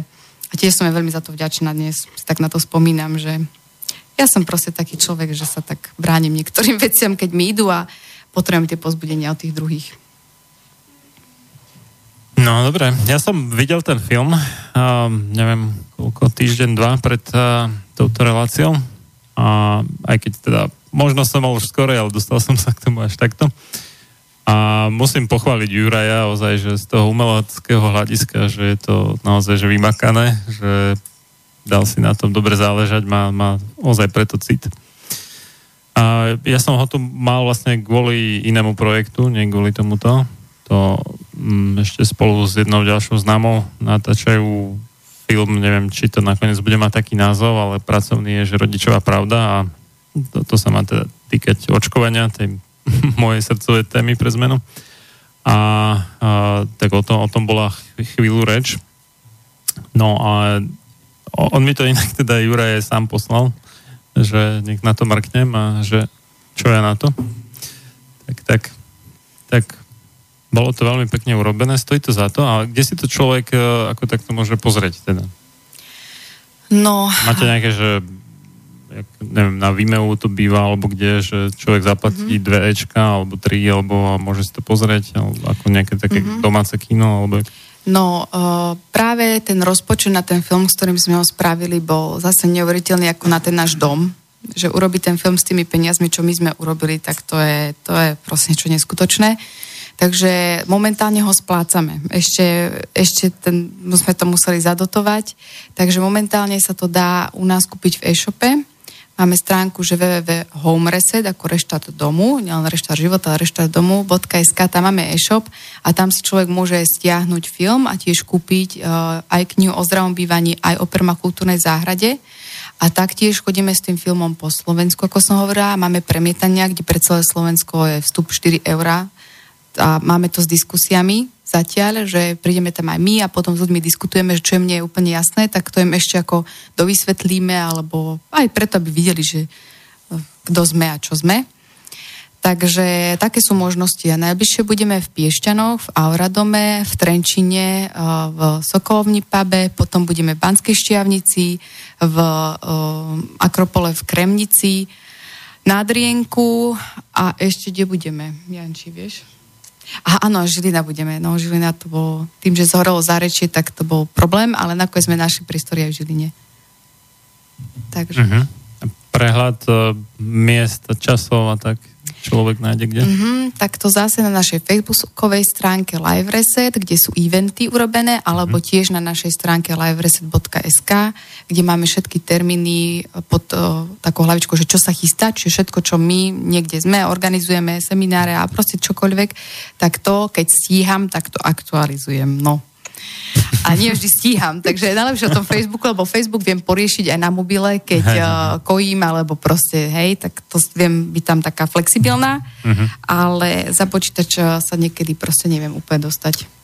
Tiež to mám v poslednom čase tak, no. Dobre, a tie dve knižky, takže jedna je teda o tom, ako si zutulniť a ozdraviť domov, alebo keď človek e, si stavia nové, tak ako to od počiatku zariadiť, tak aby to bolo príjemné a možno čo, zdravé, No ten názov je, že... k nejakým dobrým vzťahom. No, ten názov je, že v dome či v byte s minimálnym rozpočtom a veľkým efektom. Čiže to nie je o tom, že ako postaviť dom, ale vyslovene ako vytvárať ten náš priestor, interiér, ten vnútorný priestor a to v akékoľvek fáze našho života. Či už v tom dome bývam, alebo byte bývam, alebo mám novostavbu, alebo proste idem rekonštruovať. Že aj dom, ktorý je už úplne zariadený, a stále vieme buď sa v tej knihe utvrdiť, že dobre sme to spravili, som správne na ceste, alebo ho vieme vyladiť, pretože je to postavené na tých typoch, ako nie teraz e, z nezdravú stavbu akože podpáliť hej, a predať a paliť mosty, ale ako z nej spraviť tú zdravšiu verziu. Čiže to tiež nie je permakultúrne, ani ekologické, ani ekonomické hneď všetko vymeniť, Uh-huh, uh-huh. ale ako to obmeniť tak, aby to naozaj ten rozpočet až tak e, ne, ne, ne, neohrozilo a zároveň prinieslo ten veľký efekt. Uh-huh. A v permakultúrnej knihe, tak tam sú aj fotopostupy, ako si vybudovať napríklad záhon, jazierko, chodníky, veľmi dôležité tiež v permakultúre, alebo um, o, je tam kapitola o zvieratách, ktorá pozbudzuje do toho, aby sme chovali zvieratá ako priniesť zo svojej záhrady divoko žijúce zvieratá, ako jašterice, ježkov, hady, netopiere a včely a motýle. Takže sú tam konkrétne uh, typy, fotonávody a, a tak. Proste zámerom bolo vytvoriť knihy, ktoré človek aj naozaj dočíta, pretože mám taký problém, že začnem čítať knihu a v polovici to buď pochopím pointu a vzdám to, alebo sa neviem dopracovať k pointe a vzdám to tiež. Takže zámerom bolo urobiť e, knihu, ktorú človek keď chytí do rúk, tak tam má naozaj výcud z toho najdôležitejšieho, žiadna vyplňová vata a hneď po jej dočítanie vie, čo, má, e, čo môže pre seba, pre svoje prirodzenejšie prostredie urobiť. Môžem potvrdiť, vyzerá to veľmi chutne. Ďakujem.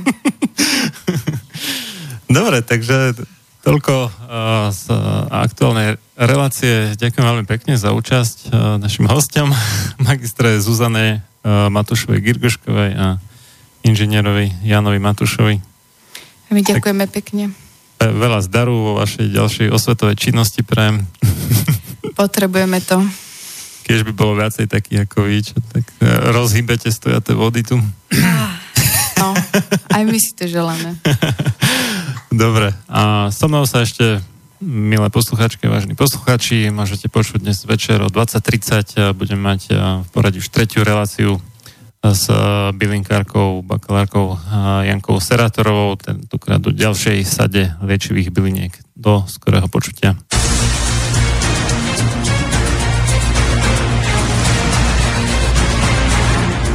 Sloboda slova je najzákladnejší pilier slobodnej vlády.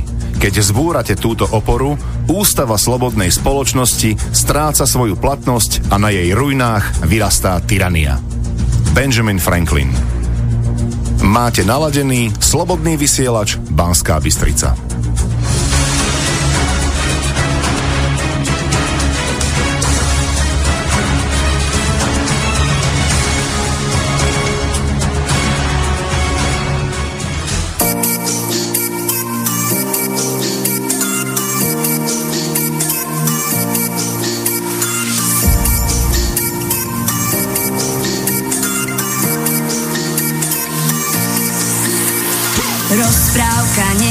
Skončí, všetko sa otočí, život má zvláštny deň. Prekvapí sklamanie, mozog dnes len pocit túžby a sny. Poď mi tu radosť dať, nech sa to